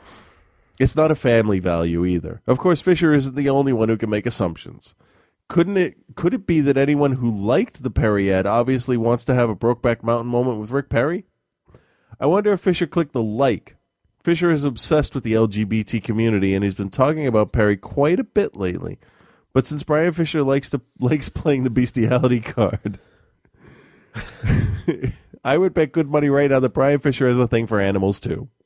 He is constantly talking about bestiality and seems to be obsessed with it. Either Fischer has man on beast Tourette's, or the animals in his neighborhood must be mighty terrified I just, of him. I just think it's one of those things that, you know, he just looks for any opportunity to bring it up. So, how's the weather? Well, it's good weather if you're going to fuck a goat. Exactly. See that cloud right there? That's Looks his like a sheep, doesn't it? You know what I'd do to that sheep? I'd fuck that cloud. Only if it was legal. Oh, yeah. Why isn't it legal? Break time. You know, people. I really, honestly think that that you people should look and see how often certain people bring up that they're anti-gay, like Yeah. Santorum and Bachmann.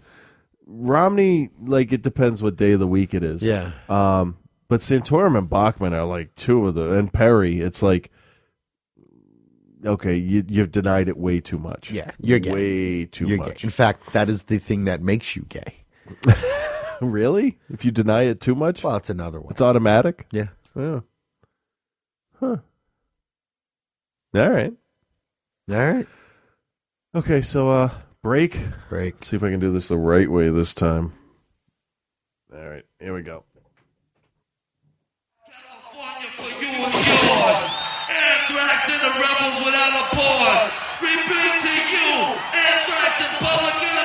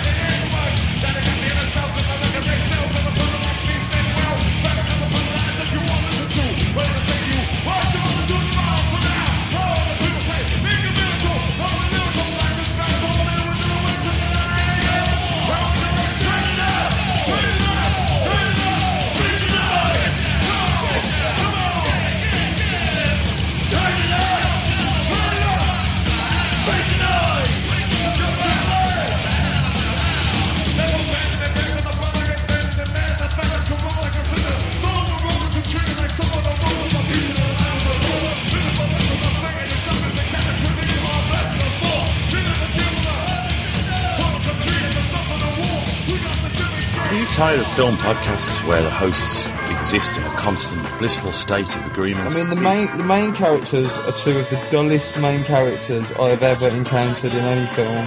Well, you're in luck. Let me introduce you to Chinstroker and Punter. One is an ex-film student with a penchant for David Lynch and art cinema. The other is a man on the street.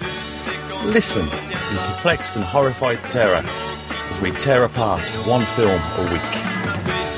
It just really It's not isn't. visually striking. No, just just getting confirmation. It's just in That's the third time though. I mean, am I, is this on? You can find us at chinstrokerversuspunter.podomatic.com. So come and share the victory. If you could fuck any man in film, who would it be and why? My answer is Lance Henriksen. Oh! He wouldn't tell. He looks like somebody. he looks like somebody who can keep, keep a secret.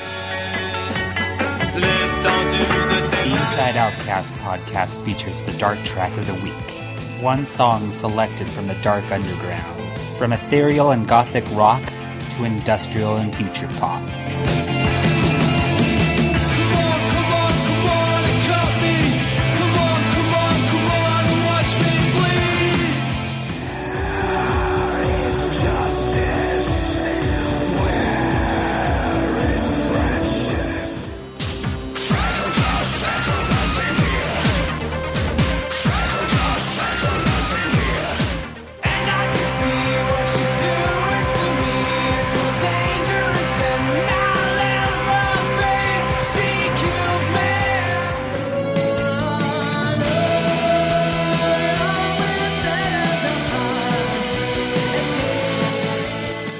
Dark Track of the Week. Just one more reason to listen to the podcast where geek meets goth. This is Rach on Film from the Girls on Film Radio. Are you tired of all those vegetarian or vegan podcasts? We just listened to what the Gentleman's Guide to Midnight Cinema had to say about the Girls on Film Radio. A lot of good meat in there. There's a lot of good meat in there uh, that the girls talk about. You guys got a lot of nice meat over there at the podcast. Yeah, yeah. Right, so there you have it. For meaty film discussion by meaty women, listen to Girls on Film Radio. Girls on girlsonfilm.podomatic.com.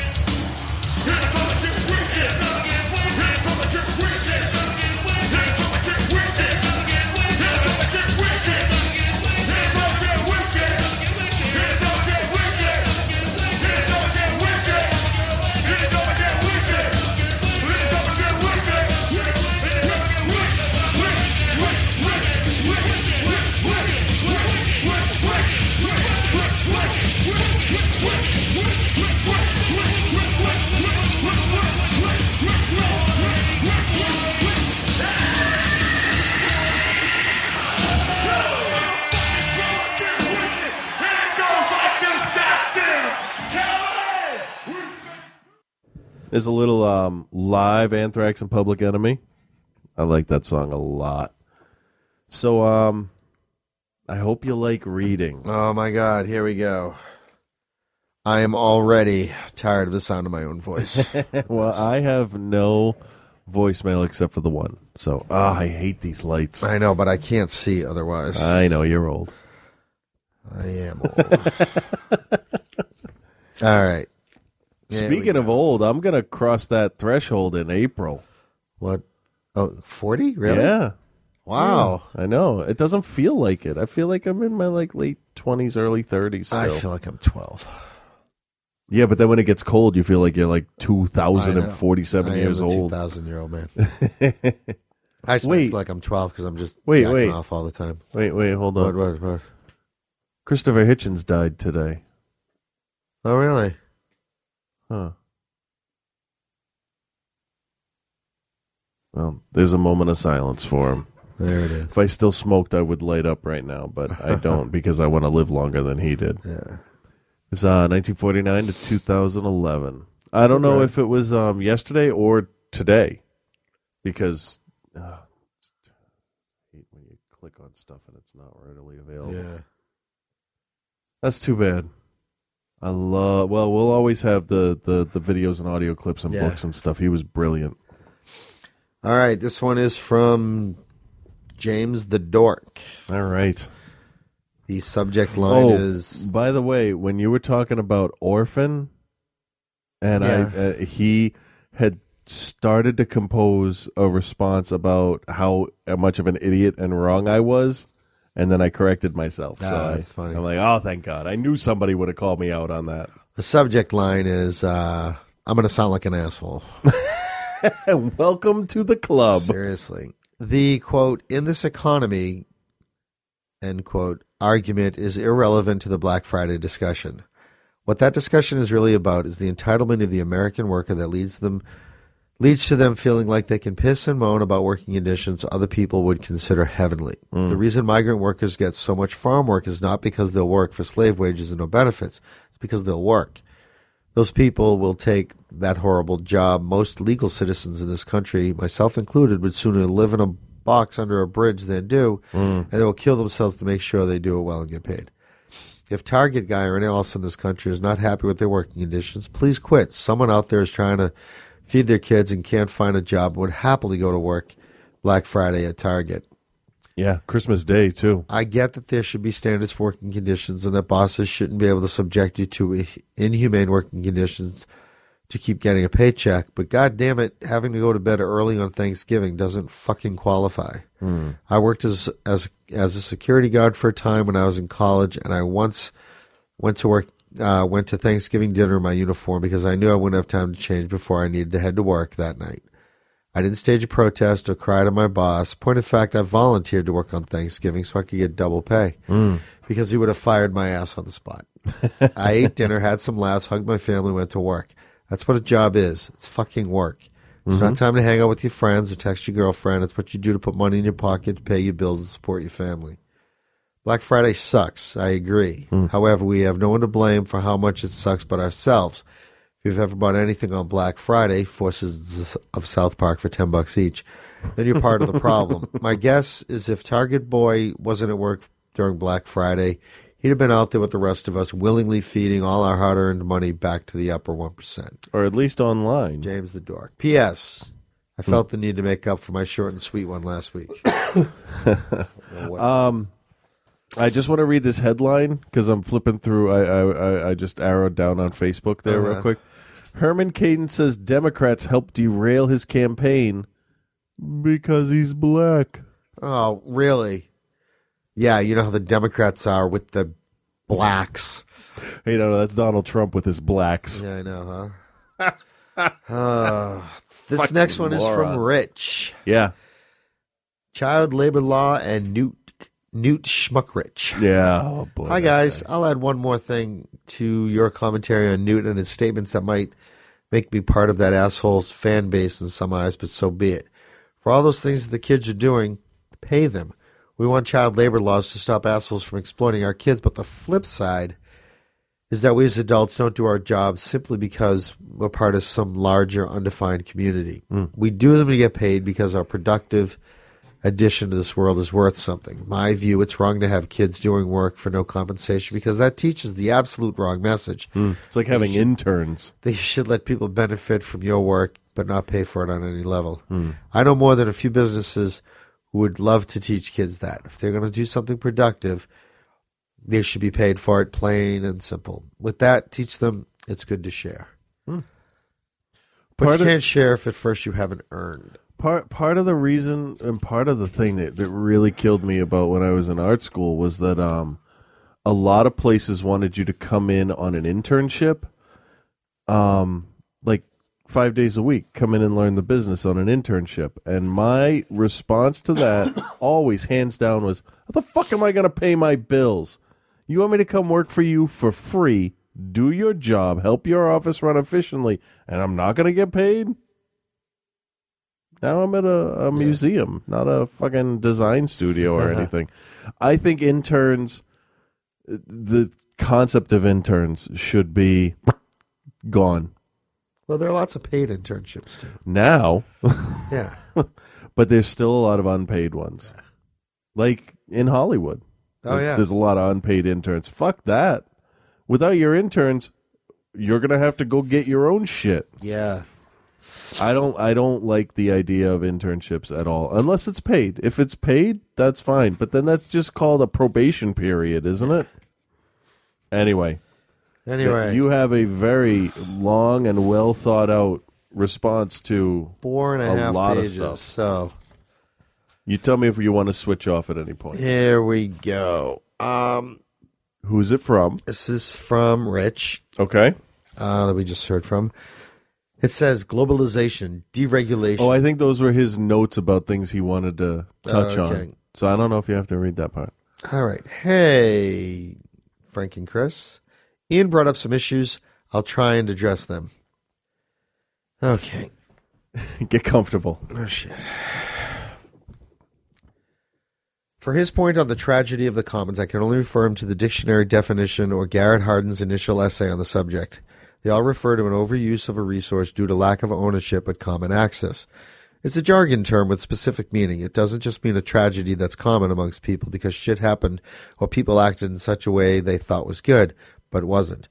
Classic examples are public parks that go to seed or publicly owned forests they clear cut to hell. No one owns the long term capital interest of the resources, so no one limits use, and it eventually gets overused and destroyed. Even the wiki gets this one right. Okay. This is still all relatively new to me, so I don't have an opinion. His point on local investment versus local spending doesn't address the points I made, and he brings up the multiplier again and concentrates on local spending. Spending doesn't drive growth in an economy, savings does. This is the fundamental issue, admittedly, that modern Keynesian monetarists like Ian and classical Austrian types like myself disagree on. You can demonstrate my point two ways. You're on a desert island and every day you work 16 hours to get eight coconuts and eight fish, an hour for each individual good essentially, and consume them all that very day, are you better off that next day? No. If you dried one fish and didn't eat one coconut, would you be better off the next day? Yes. You'd have two hours free to sleep, hang on the beach, or do whatever. Or you could get by on a little less like that for a while, save a week's worth of fish and coconuts. And when you had all that savings, you could live off it while building a net. Who is a net? No. Finish that in a week. She's on the beach. I know. Finish that in a week, and now you have a net, and let's catch catch your f- catch four fish per hour instead of one. That's basic distinction between spending and saving. You need to save first to produce more later. Hmm. Simply sitting in a state const- of constant spending or consumption leaves no resources to devote to making yourself more productive so you don't have to work 16 hours a day anymore. You can see this distinction looking at modern GDP numbers using a method outlined by Professor George Reisman. The way the government presents the figures looks like it cons- looks like it's cum- oh, ah. You want to switch off already? Yeah. Yeah. I'm in the middle of that the first started paragraph there. Okay. Um, the way the government presents the figures, it looks like the consumer spending plus some government spending is the entirety of the economy. When you break out the figures, though, that's usually less than a third and sometimes a quarter of the actual spending of the economy. The I don't like this font that it's printed and it's kind of blurs together. that's totally my fault. So the majority of spending is subsumed under net domestic investment, which represents a massive portion. I hope he, Rich knows that we don't give college credit because, damn. Um, the majority of spending is subsumed under net domestic investment, which represents a massive portion of the economy and includes every purchase and sale made by entrepreneurs in furtherance of business goals. All that spending, which is conveniently canceled out in the final tally because of the simple algebraic formulation of the economy, allows it, would not be possible if people hadn't saved first. The spending that occurs under net investment is only possible because of the fish and coconuts you didn't eat, but deliberately, sa- deliberately saved to fund future activity. Ian's contrasting of Wall Street to a rural state is off base. Investment is any productive expenditure. You don't have to go to Wall Street to invest. You just have to buy new shelves for your store. And again, that I can see that. What makes that worth it or not is whether or not what you're producing is worth it or not. If it's worth it, the money will stay and the savings will be available. If it's not, the money will leave. But you can't corral it like a good set of horses and force it to stay by putting a fence around it. You can try that course, but you just end up with an industry that needs permanent subsidization than as opposed to one that survives on its own. So like the airline companies or oil. Right. I'm, I'm trying to learn, and it's not going well. Ian made a few comments on deregu- deregulation and globalization. He seems a bit disconnected on the issue, and as many people do, seems to be letting the rhetoric of the politicians substitute for reality. Anytime any politician of any party talks about deregula- deregulation, he's really saying this. Let's take the current set of rules which benefit the people who paid for my opponent's campaign and rework them a little to benefit the people who paid for my campaign.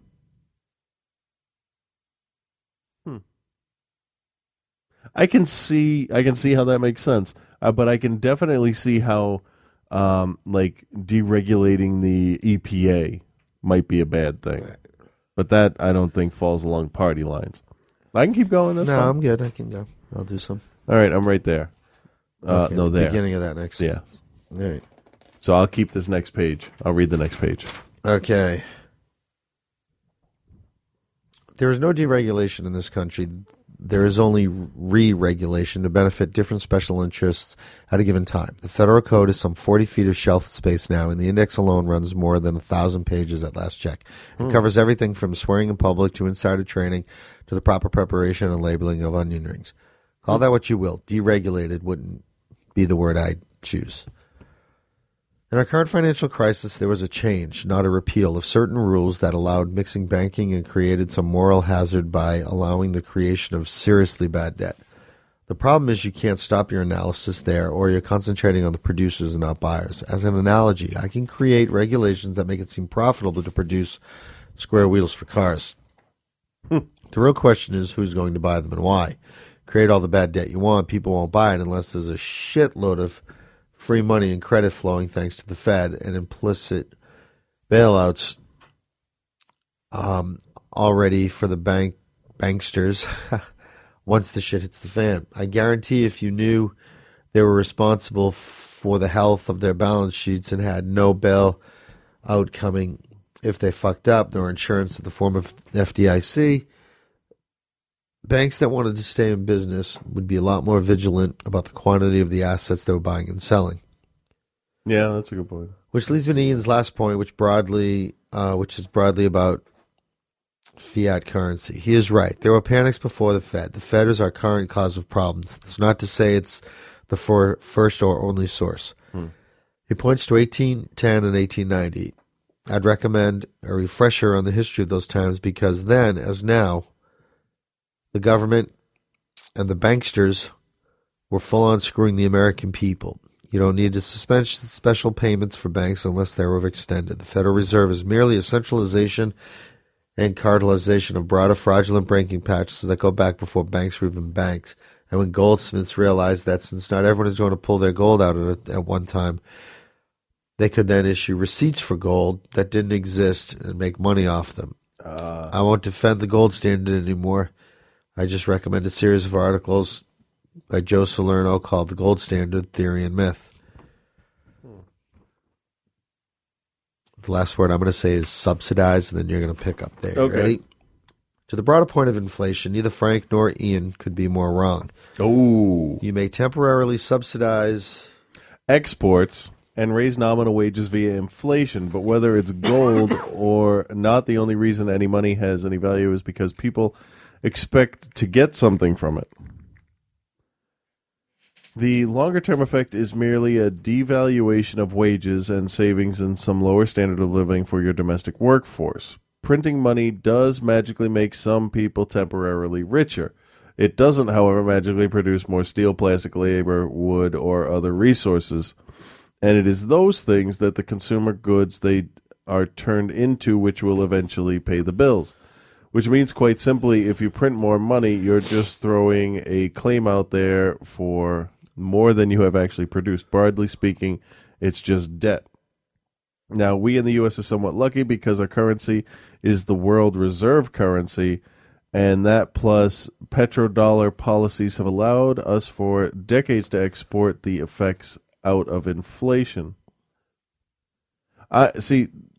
Before I get back into it, I thought the only thing that happened when we printed more money is that our the well, the only thing I knew of was that the dollar dropped against other currency. Right, it does. That does happen, right? Yeah. Okay, so I'm not totally moronic on this subject. See, but the problem with the problem with the the dollar being a reserve currency around the world is that it can't get so low that it creates a problem because then it fucks everybody. Mm. The thing that kills me is like, it's just a fucking piece of paper.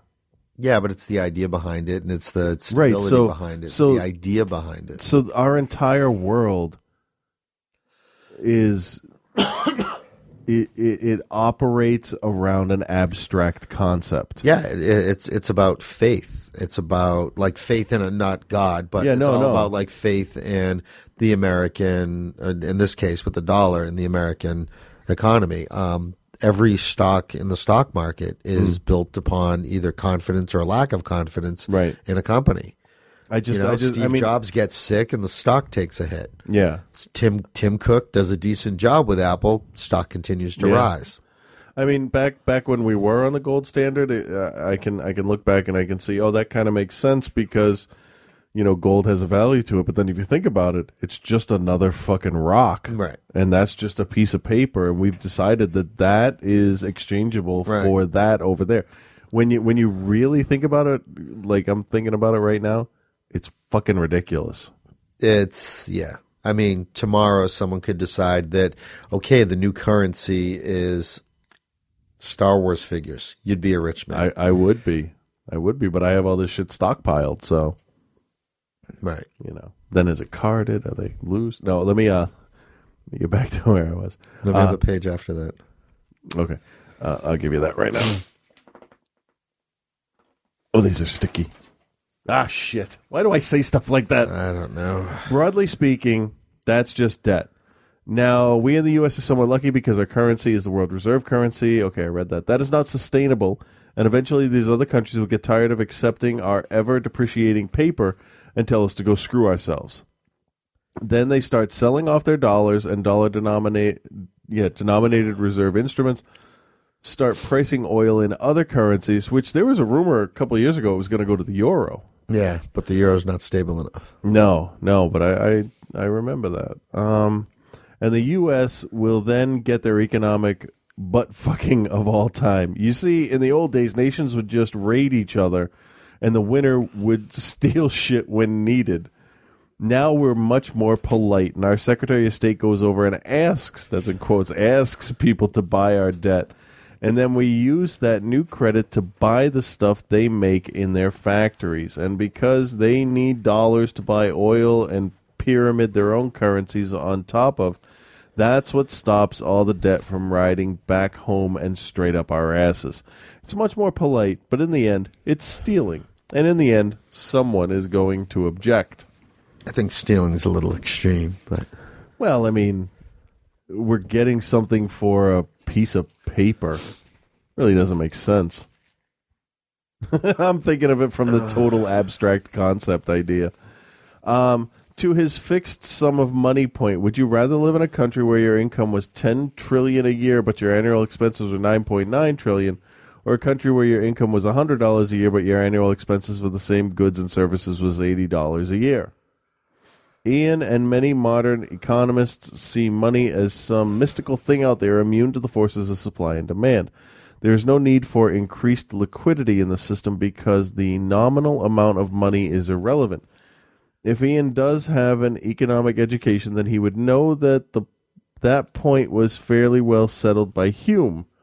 See, I again don't know any of this shit, so I don't know if anything I'm reading is going to piss Ian off or Yeah. I, I don't want to do that. I do like the debate Yeah. because I, I, get- I get to hear both sides of the conversation.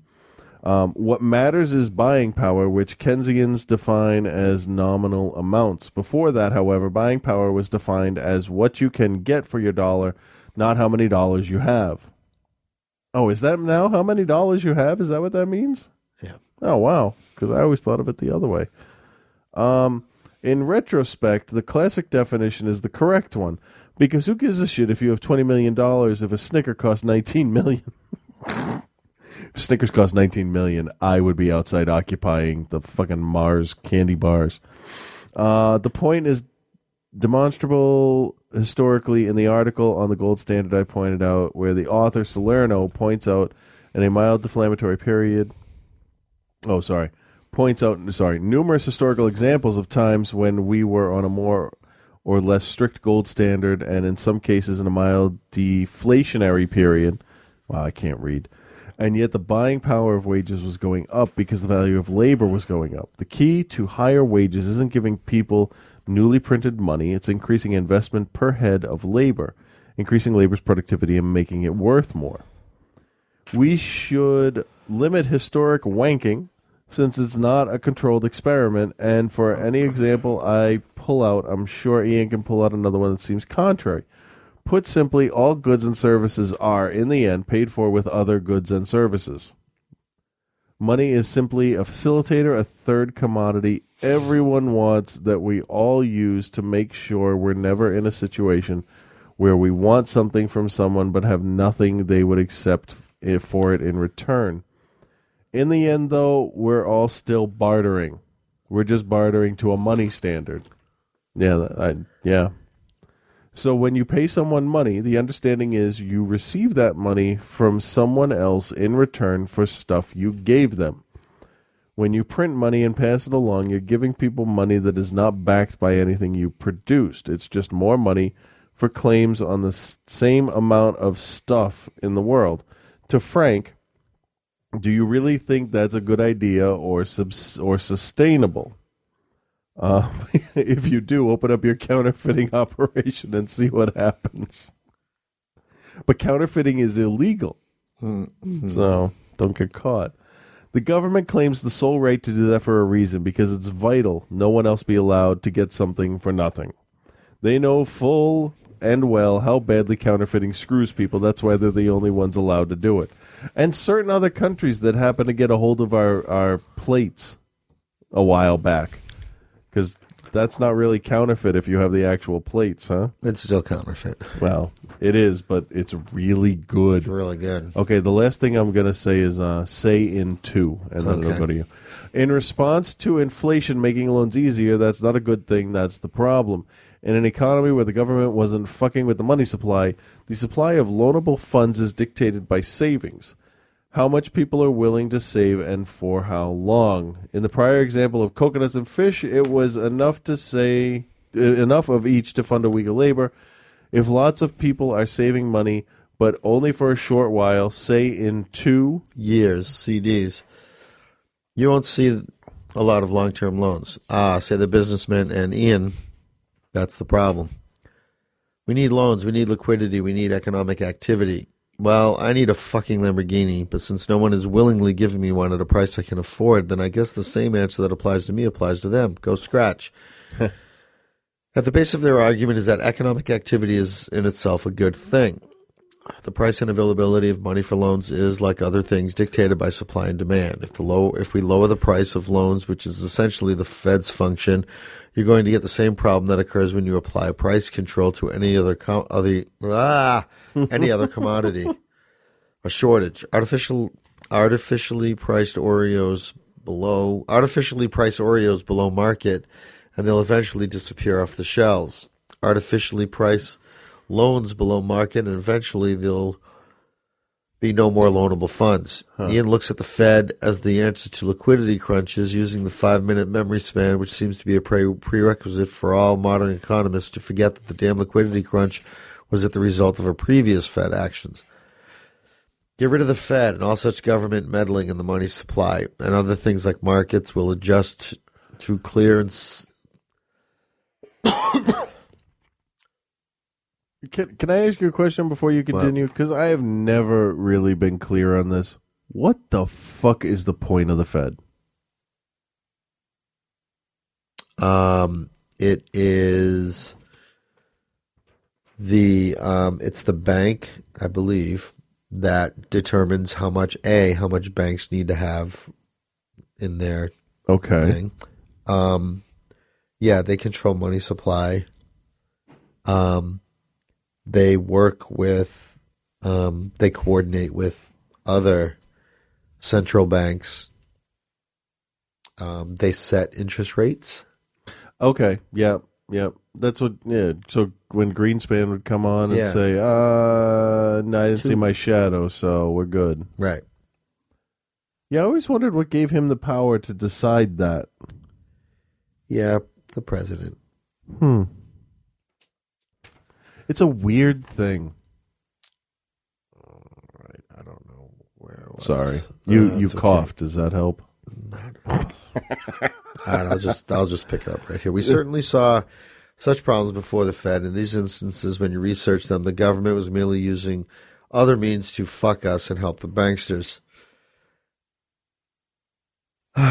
they would allow banks to overextend and then suspend uh, specie redemption or declare bank holidays or mess around with the legality, uh, the, the legally determined rate of exchange between metals Hmm. and, and bimetallic systems as they did during the free silver movement in the 19th century. As always, there was always some excuse for their previous actions which caused the current problem. Wenian advocates very much like what Newt Gingrich or George W. advocated for foreign policy, but applied to monetary policy. Hmm. They want you to forget the previous policy which caused the current problem so they can propose the same policy to solve the current problem. In monetary policy, it's perpetual spending for perpetual growth, never being allowed to mention, much less consider, the possibility that perpetual spending in a world of non perpetual resources uh, might lead to bad consequences. Don't you like the short ones that say "You're wrong, shut up"? I know. no, I like this. We no I'm more need the government to tell us how much money we should, uh, much money should be available for loans than we need to determine the supply of green beans. Of course, various governments have been trying to do both for varying extents for a long time, and they've universally fucked things up. If Ian thinks the Fed and its policies are new, I'd invite him to read a history of money and banking in the United States. The first issues of fiat money were in the 1600s in the colonies. of Massachusetts, ironically enough, your colonial forerunners, Frank and Chris, used to go on in early raids uh, into Canada and rob the French up there of all their fish and pelts and other goods, take it back down, sell it, pay off the soldiers, and generally behave like Scrooge McDuck. Huh. One year they something, went up. something else they never taught us in school. Uh, one year they went up there and the French handed them their own asses and they came back with no booty. Oh, because they handed them their asses and then beat the shit out of them. And a shitload of unpaid, pissed off soldiers. Not wanting to get shot, they issued paper notes called pounds and promised they would never do so again. Huh. And they would redeem them for real gold in short in a short while. Two years later they were still printing money. The paper notes were devalued uh, by forty percent or more. The gold Hmm. Okay, two years later, they were still printing money, blah, blah, blah. Uh, a few of the other colonies emulated this experiment. It was, in fact, the source of a great shortage of species that was used as an excuse during the. What? I don't know. You have the paper. Sounds like you're falling asleep. I am falling asleep. It was, well, it was an excuse to print even more money. Parliament eventually outlawed the issuance of paper money, but it's it's historic irony that their issuance of paper money lead to species shortage, shortage, which was then used as an excuse for more paper money. It was not the first credit crunch in U.S. history, I believe. And if Ian had been alive, then he would have been as he is now, trying to solve the problem with the very policies which caused it.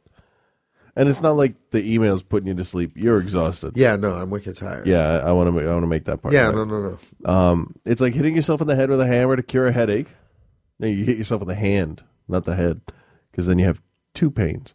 And then hitting yourself in the head with the hammer again when it didn't work the first time, otherwise known as praying away the sickness. At base, Ian makes two broad mistakes. One, he confuses rhetoric with reality. You should always avoid that look at real. You should always avoid that look at reality versus what politicians of either party say, because they're full of shit Yeah. and will say whatever sounds best and sells their point of view. Two, he assumes that our past was one of laissez-faire, free marketism, and that's far from reality. The U.S. has always and likely will always exist as a corporate corporatist state. In the old days, this was called mercantilism. Is that right? Did I read that right? All right. Uh, call it whatever you want. There has always been a partnership with the government and businesses to fuck everyone else over for their personal beliefs. Legislation and regulations are made to this end. The only time the people get anything done in their interest is if it's irrelevant to the powers that be, or if there are truly enough people pissed off to give them pause.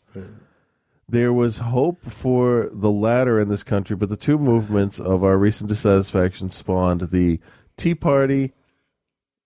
The Occupy Wall Streeters have been co opted and are now worthless. The Tea Partiers are well on their way to forming the basis for the new American Nazi Party. The Occupiers are on their way to do something just as pointless and annoying. Ah, I think once the spring comes around, we'll see what happens.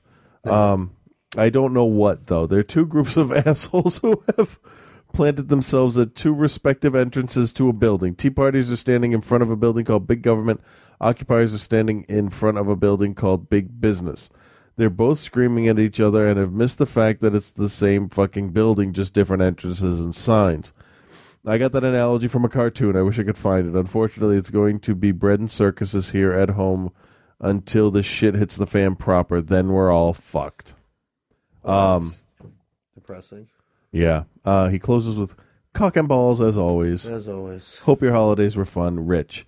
Um, and a PS here, he says, would it be better to wrangle this kind of bullshit on the Palaver boards as opposed to emails? If so, please send an invite to Ian. So, Ian, you are invited to um, continue the discussion over there. I'll happily toss this crap around with him all day over there. Seems like emails are getting longer, is all.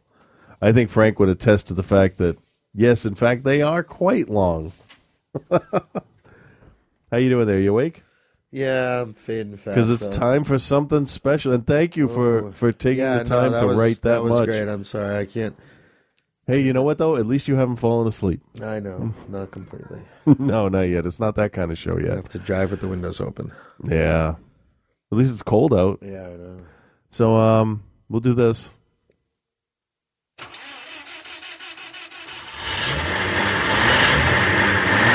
I don't like where this is going already. Really?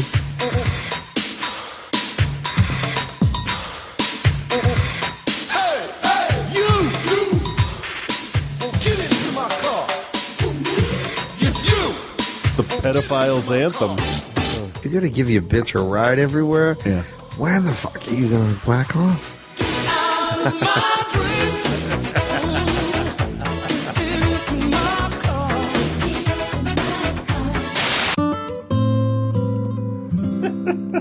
Nice. Uh, Good evening, Chris and Frank, and to those out there in podcast land. Welcome back to another edition of whatever the fuck this segment is called. I'm not going to make it to be a big deal or anything, but if anybody else wants to actually give this segment a name, that's fine with me. Tell me what this segment is called, please, because I'm too lazy to name it. Any ideas, Chris? Baking Jews in an oven. No, that's not a good idea, Chris. What about you, Frank? Shut up, bitch. That's not terrible. But I kind of want to wait on deciding. I think we could probably get a pretty big turnout of suggestions if we sweeten the deal a bit, you know? Like, not only would they be naming my segment on Are You Serious, but they could get something from you two as well.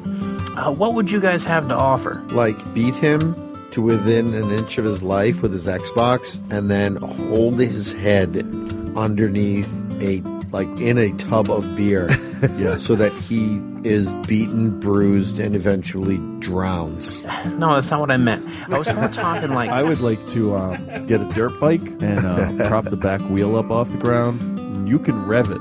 Yeah. And I will just slowly press his face into the tire. No, like a prize. Oh fuck that weed whack, weed whacker to his balls. Oh, you know what? If the And weed then- whacker without the wire, the one with the the, the, the plastic Yeah. cutting blades Yeah. that don't break, yeah. No, that doesn't sound bad. Yes. So let's keep that in mind for the Are You Serious cult. Maybe post that shit on Facebook? Anyways, a few other things I wanted to say. First of all, I apologize for last week's segment. Again, I of course had no idea that the evil voice guy would get involved. That just wasn't nice of him. I have to admit, though, he did have several good points about your campaign. I'm just glad there's some things that he didn't mention, at least for your sake. You're lucky he didn't mention your other campaign slogan that you considered using. Child rape isn't that bad. No, no, that is bad. You guys can't possibly believe that. They took the candy. They made that commitment. Kids have to learn that there are consequences to actions. Okay? Yeah, it's not my fault. And sometimes that lollipop is really just going to come out of somebody's ass. Jesus. Let's move on to something else you're lucky didn't come up. The dual spread you guys did of pictures in Playgirl magazine. Full frontal. There was a lot of discussion of what whether Frank had the bigger cock or not. Two inch, like oh, I don't- like mine. One.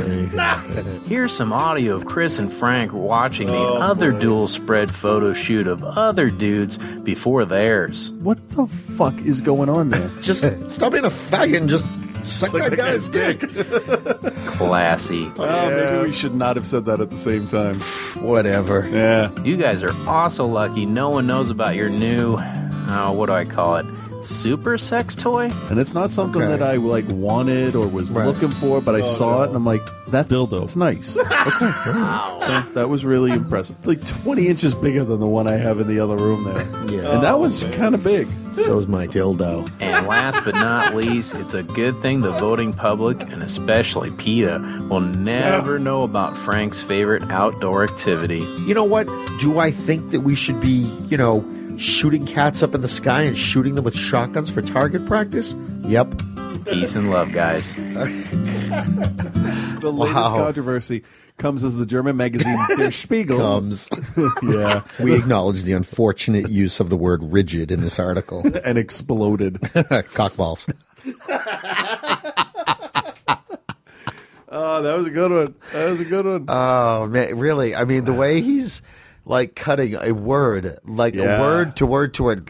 soon he's going to be able to just take letters and put sounds together. Not to mention the the the the, the intonation we Yeah. have on the words, Oh. like they're starting to fit. So he must have a massive library of stupid shit that we say. Oh my god, I, it's unbelievable the the amount of time he puts in. It's so funny. Thank you so much. That's that's awesome. so um, Funny. yeah, we should start a poll on uh, oh for fuck's sake, on uh the Facebook page. I'll do that tomorrow after I put the show up, and um, we'll have people suggest names. For, For- for for his segment for his section, he says uh, P.S. though holy shit is already taken Holy shit! So, um, we'll each have to think of one so we can start it, and Mm-hmm. Yeah. then people can add stuff onto it. All right, sounds So- good. Yeah, that's Was it. there any more mail? no, that's it. But isn't that enough? Yeah, I just want to make sure we got everybody. Was there another one? No, this is this is what Scott had to say, and that's part of Rich's, and that's part of Rich's, and then you read that one from Rich there. Did I? Yes. Oh wait, did you? no, you? I don't think I did. Oh fuck! Yeah, read that. No, this is called 173 religious people. Unless this is episode, whatever. Uh, No, I this think is it's from the, Rich. from the episode. Oh, okay. Uh, Chris, fucking with religious people on YouTube is like teasing retarded sea lions with a rubber fish. Take it easy on the irrational amongst us. Christ would approve. With regard to the Pope saying that child porn is becoming more accepted, keep in mind the context. He hangs with priests all day. That's like William Burroughs saying heroin is becoming more accepted among junkies. Cockballs, Rich. That's pretty good. Uh, I'm glad you made me double check that we Yeah. didn't miss that one. So. Um, what was I going to say? This um, this thing about teasing retarded sea lions with a rubber fish. It reminds me of um, I think it's the end of George Carlin's album, um, "A Place for My Stuff." I think the last little thing you hear is you've been listening to the erotic daydreams of an infant worm being sucked backwards through a French milking machine, and then it just kind of ends, which is fucking weird. And the first time I heard that album, I think I was 11, maybe 12 Mm. years old. Yeah. And that just sticks in my head. I miss him. Yeah. Yeah. All right. I'm tired. I got to go home. Let's end this. Drive. 206 338 3094. Um, we got Um, Facebook pages and Twitters and Yeah. shit. Are you serious podcast at gmail.com. Yeah. I have to go to sleep. All right. Dot com. Next week. All right. Did you say I got to go to sleep.com? I think so. All right. Bye-bye. Bye.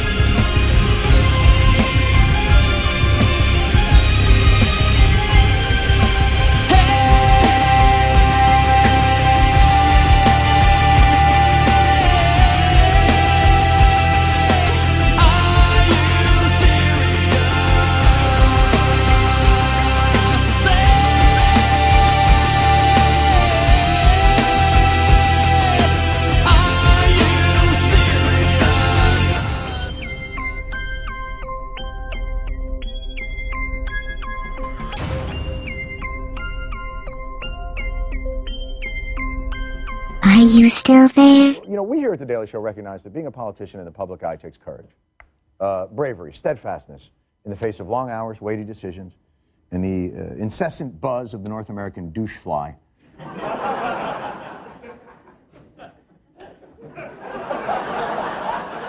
there to ridicule and poke fun at your every move and gesture. Colbert. But there's a fine line between courage and audacity, and several public figures have recently crossed it. It's the subject of our new segment. Holy! You got some huge hairy motherfucking balls on you. Brought to you by Lowe's Hardware. The one stop home improvement shop that legally can't prevent us from pretending they sponsored our ball segment. We think. We don't actually know that that's true. Is that true? I don't even know. if that's true. First up, former presidential candidate Herman Cain. While he was running for office, he captured the nation's heart with his command of foreign policy. When they ask me who's the president of you, Becky, Becky, Becky, Becky, Stan, Stan, I'm going to say, you know, I don't know. Okay, Libya.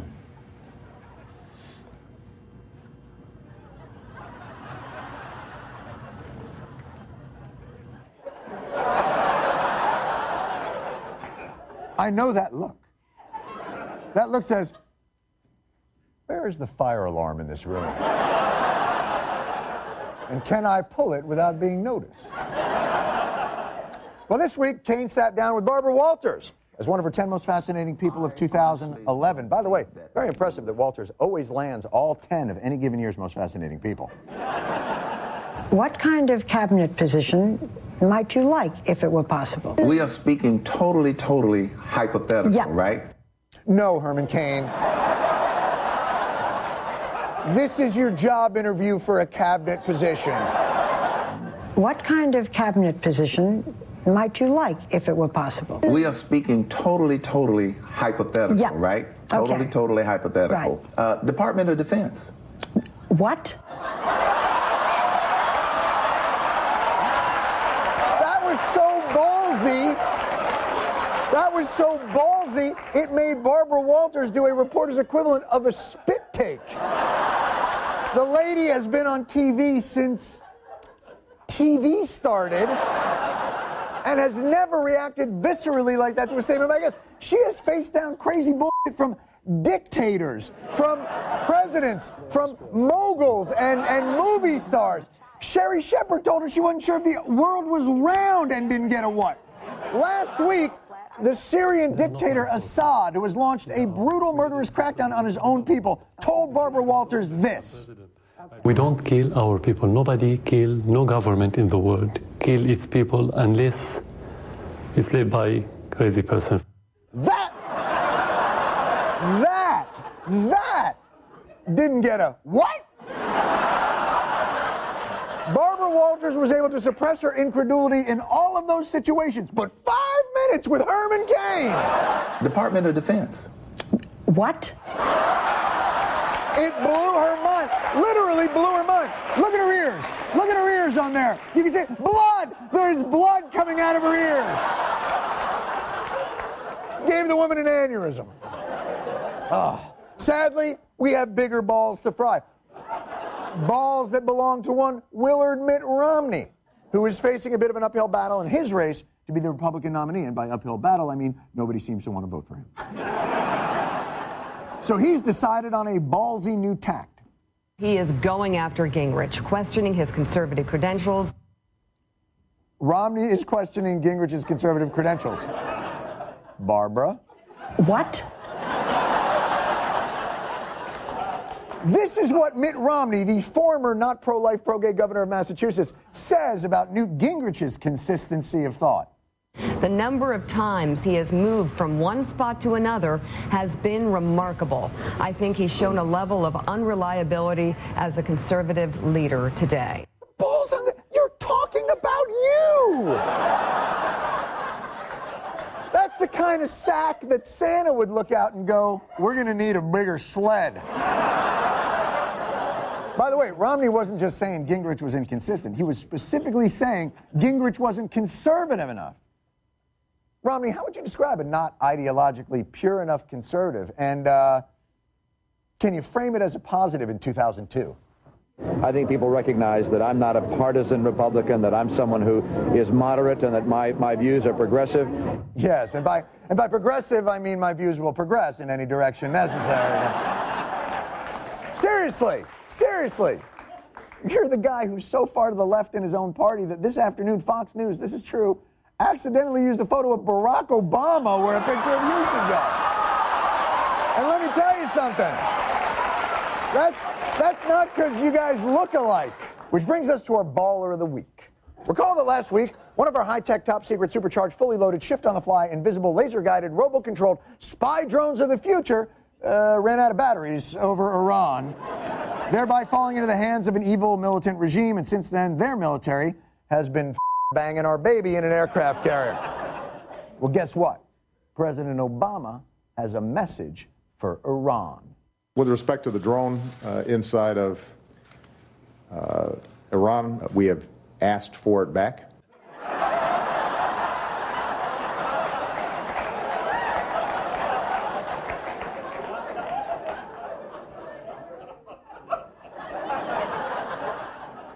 You asked for it back. You were spying on them via a drone. You're acting like we lent them season one of The Wire. Uh, you know, I'm going to need that back. It takes giant balls to ask for your spy drone back. I'd be like, hey, uh, yeah, man, I'm sorry. Is this Bill? Yeah, I was just over at your house banging your wife, and uh, I think I left my shoes there. You mind FedExing those bad boys? Yeah, it's not so much the shoes. I got orthotics in them, and I really. Hello? Hello? So, how did Iran respond? Iran has basically said, forget about it. The deputy commander of the Iranian armed forces said, look, nobody likes uh, spy drones in its territory, and we certainly don't give them back. Um, no nation would do that. You flummoxed Iran, a country that denies the Holocaust and the existence of gay people within its borders. They heard your proposal and said, obviously, I'm loosely translating from the Farsi here. What? And that's why Barack Obama is the recipient of the inaugural Lowe's Hardware Balls of the Week. We'll be right back. End of line.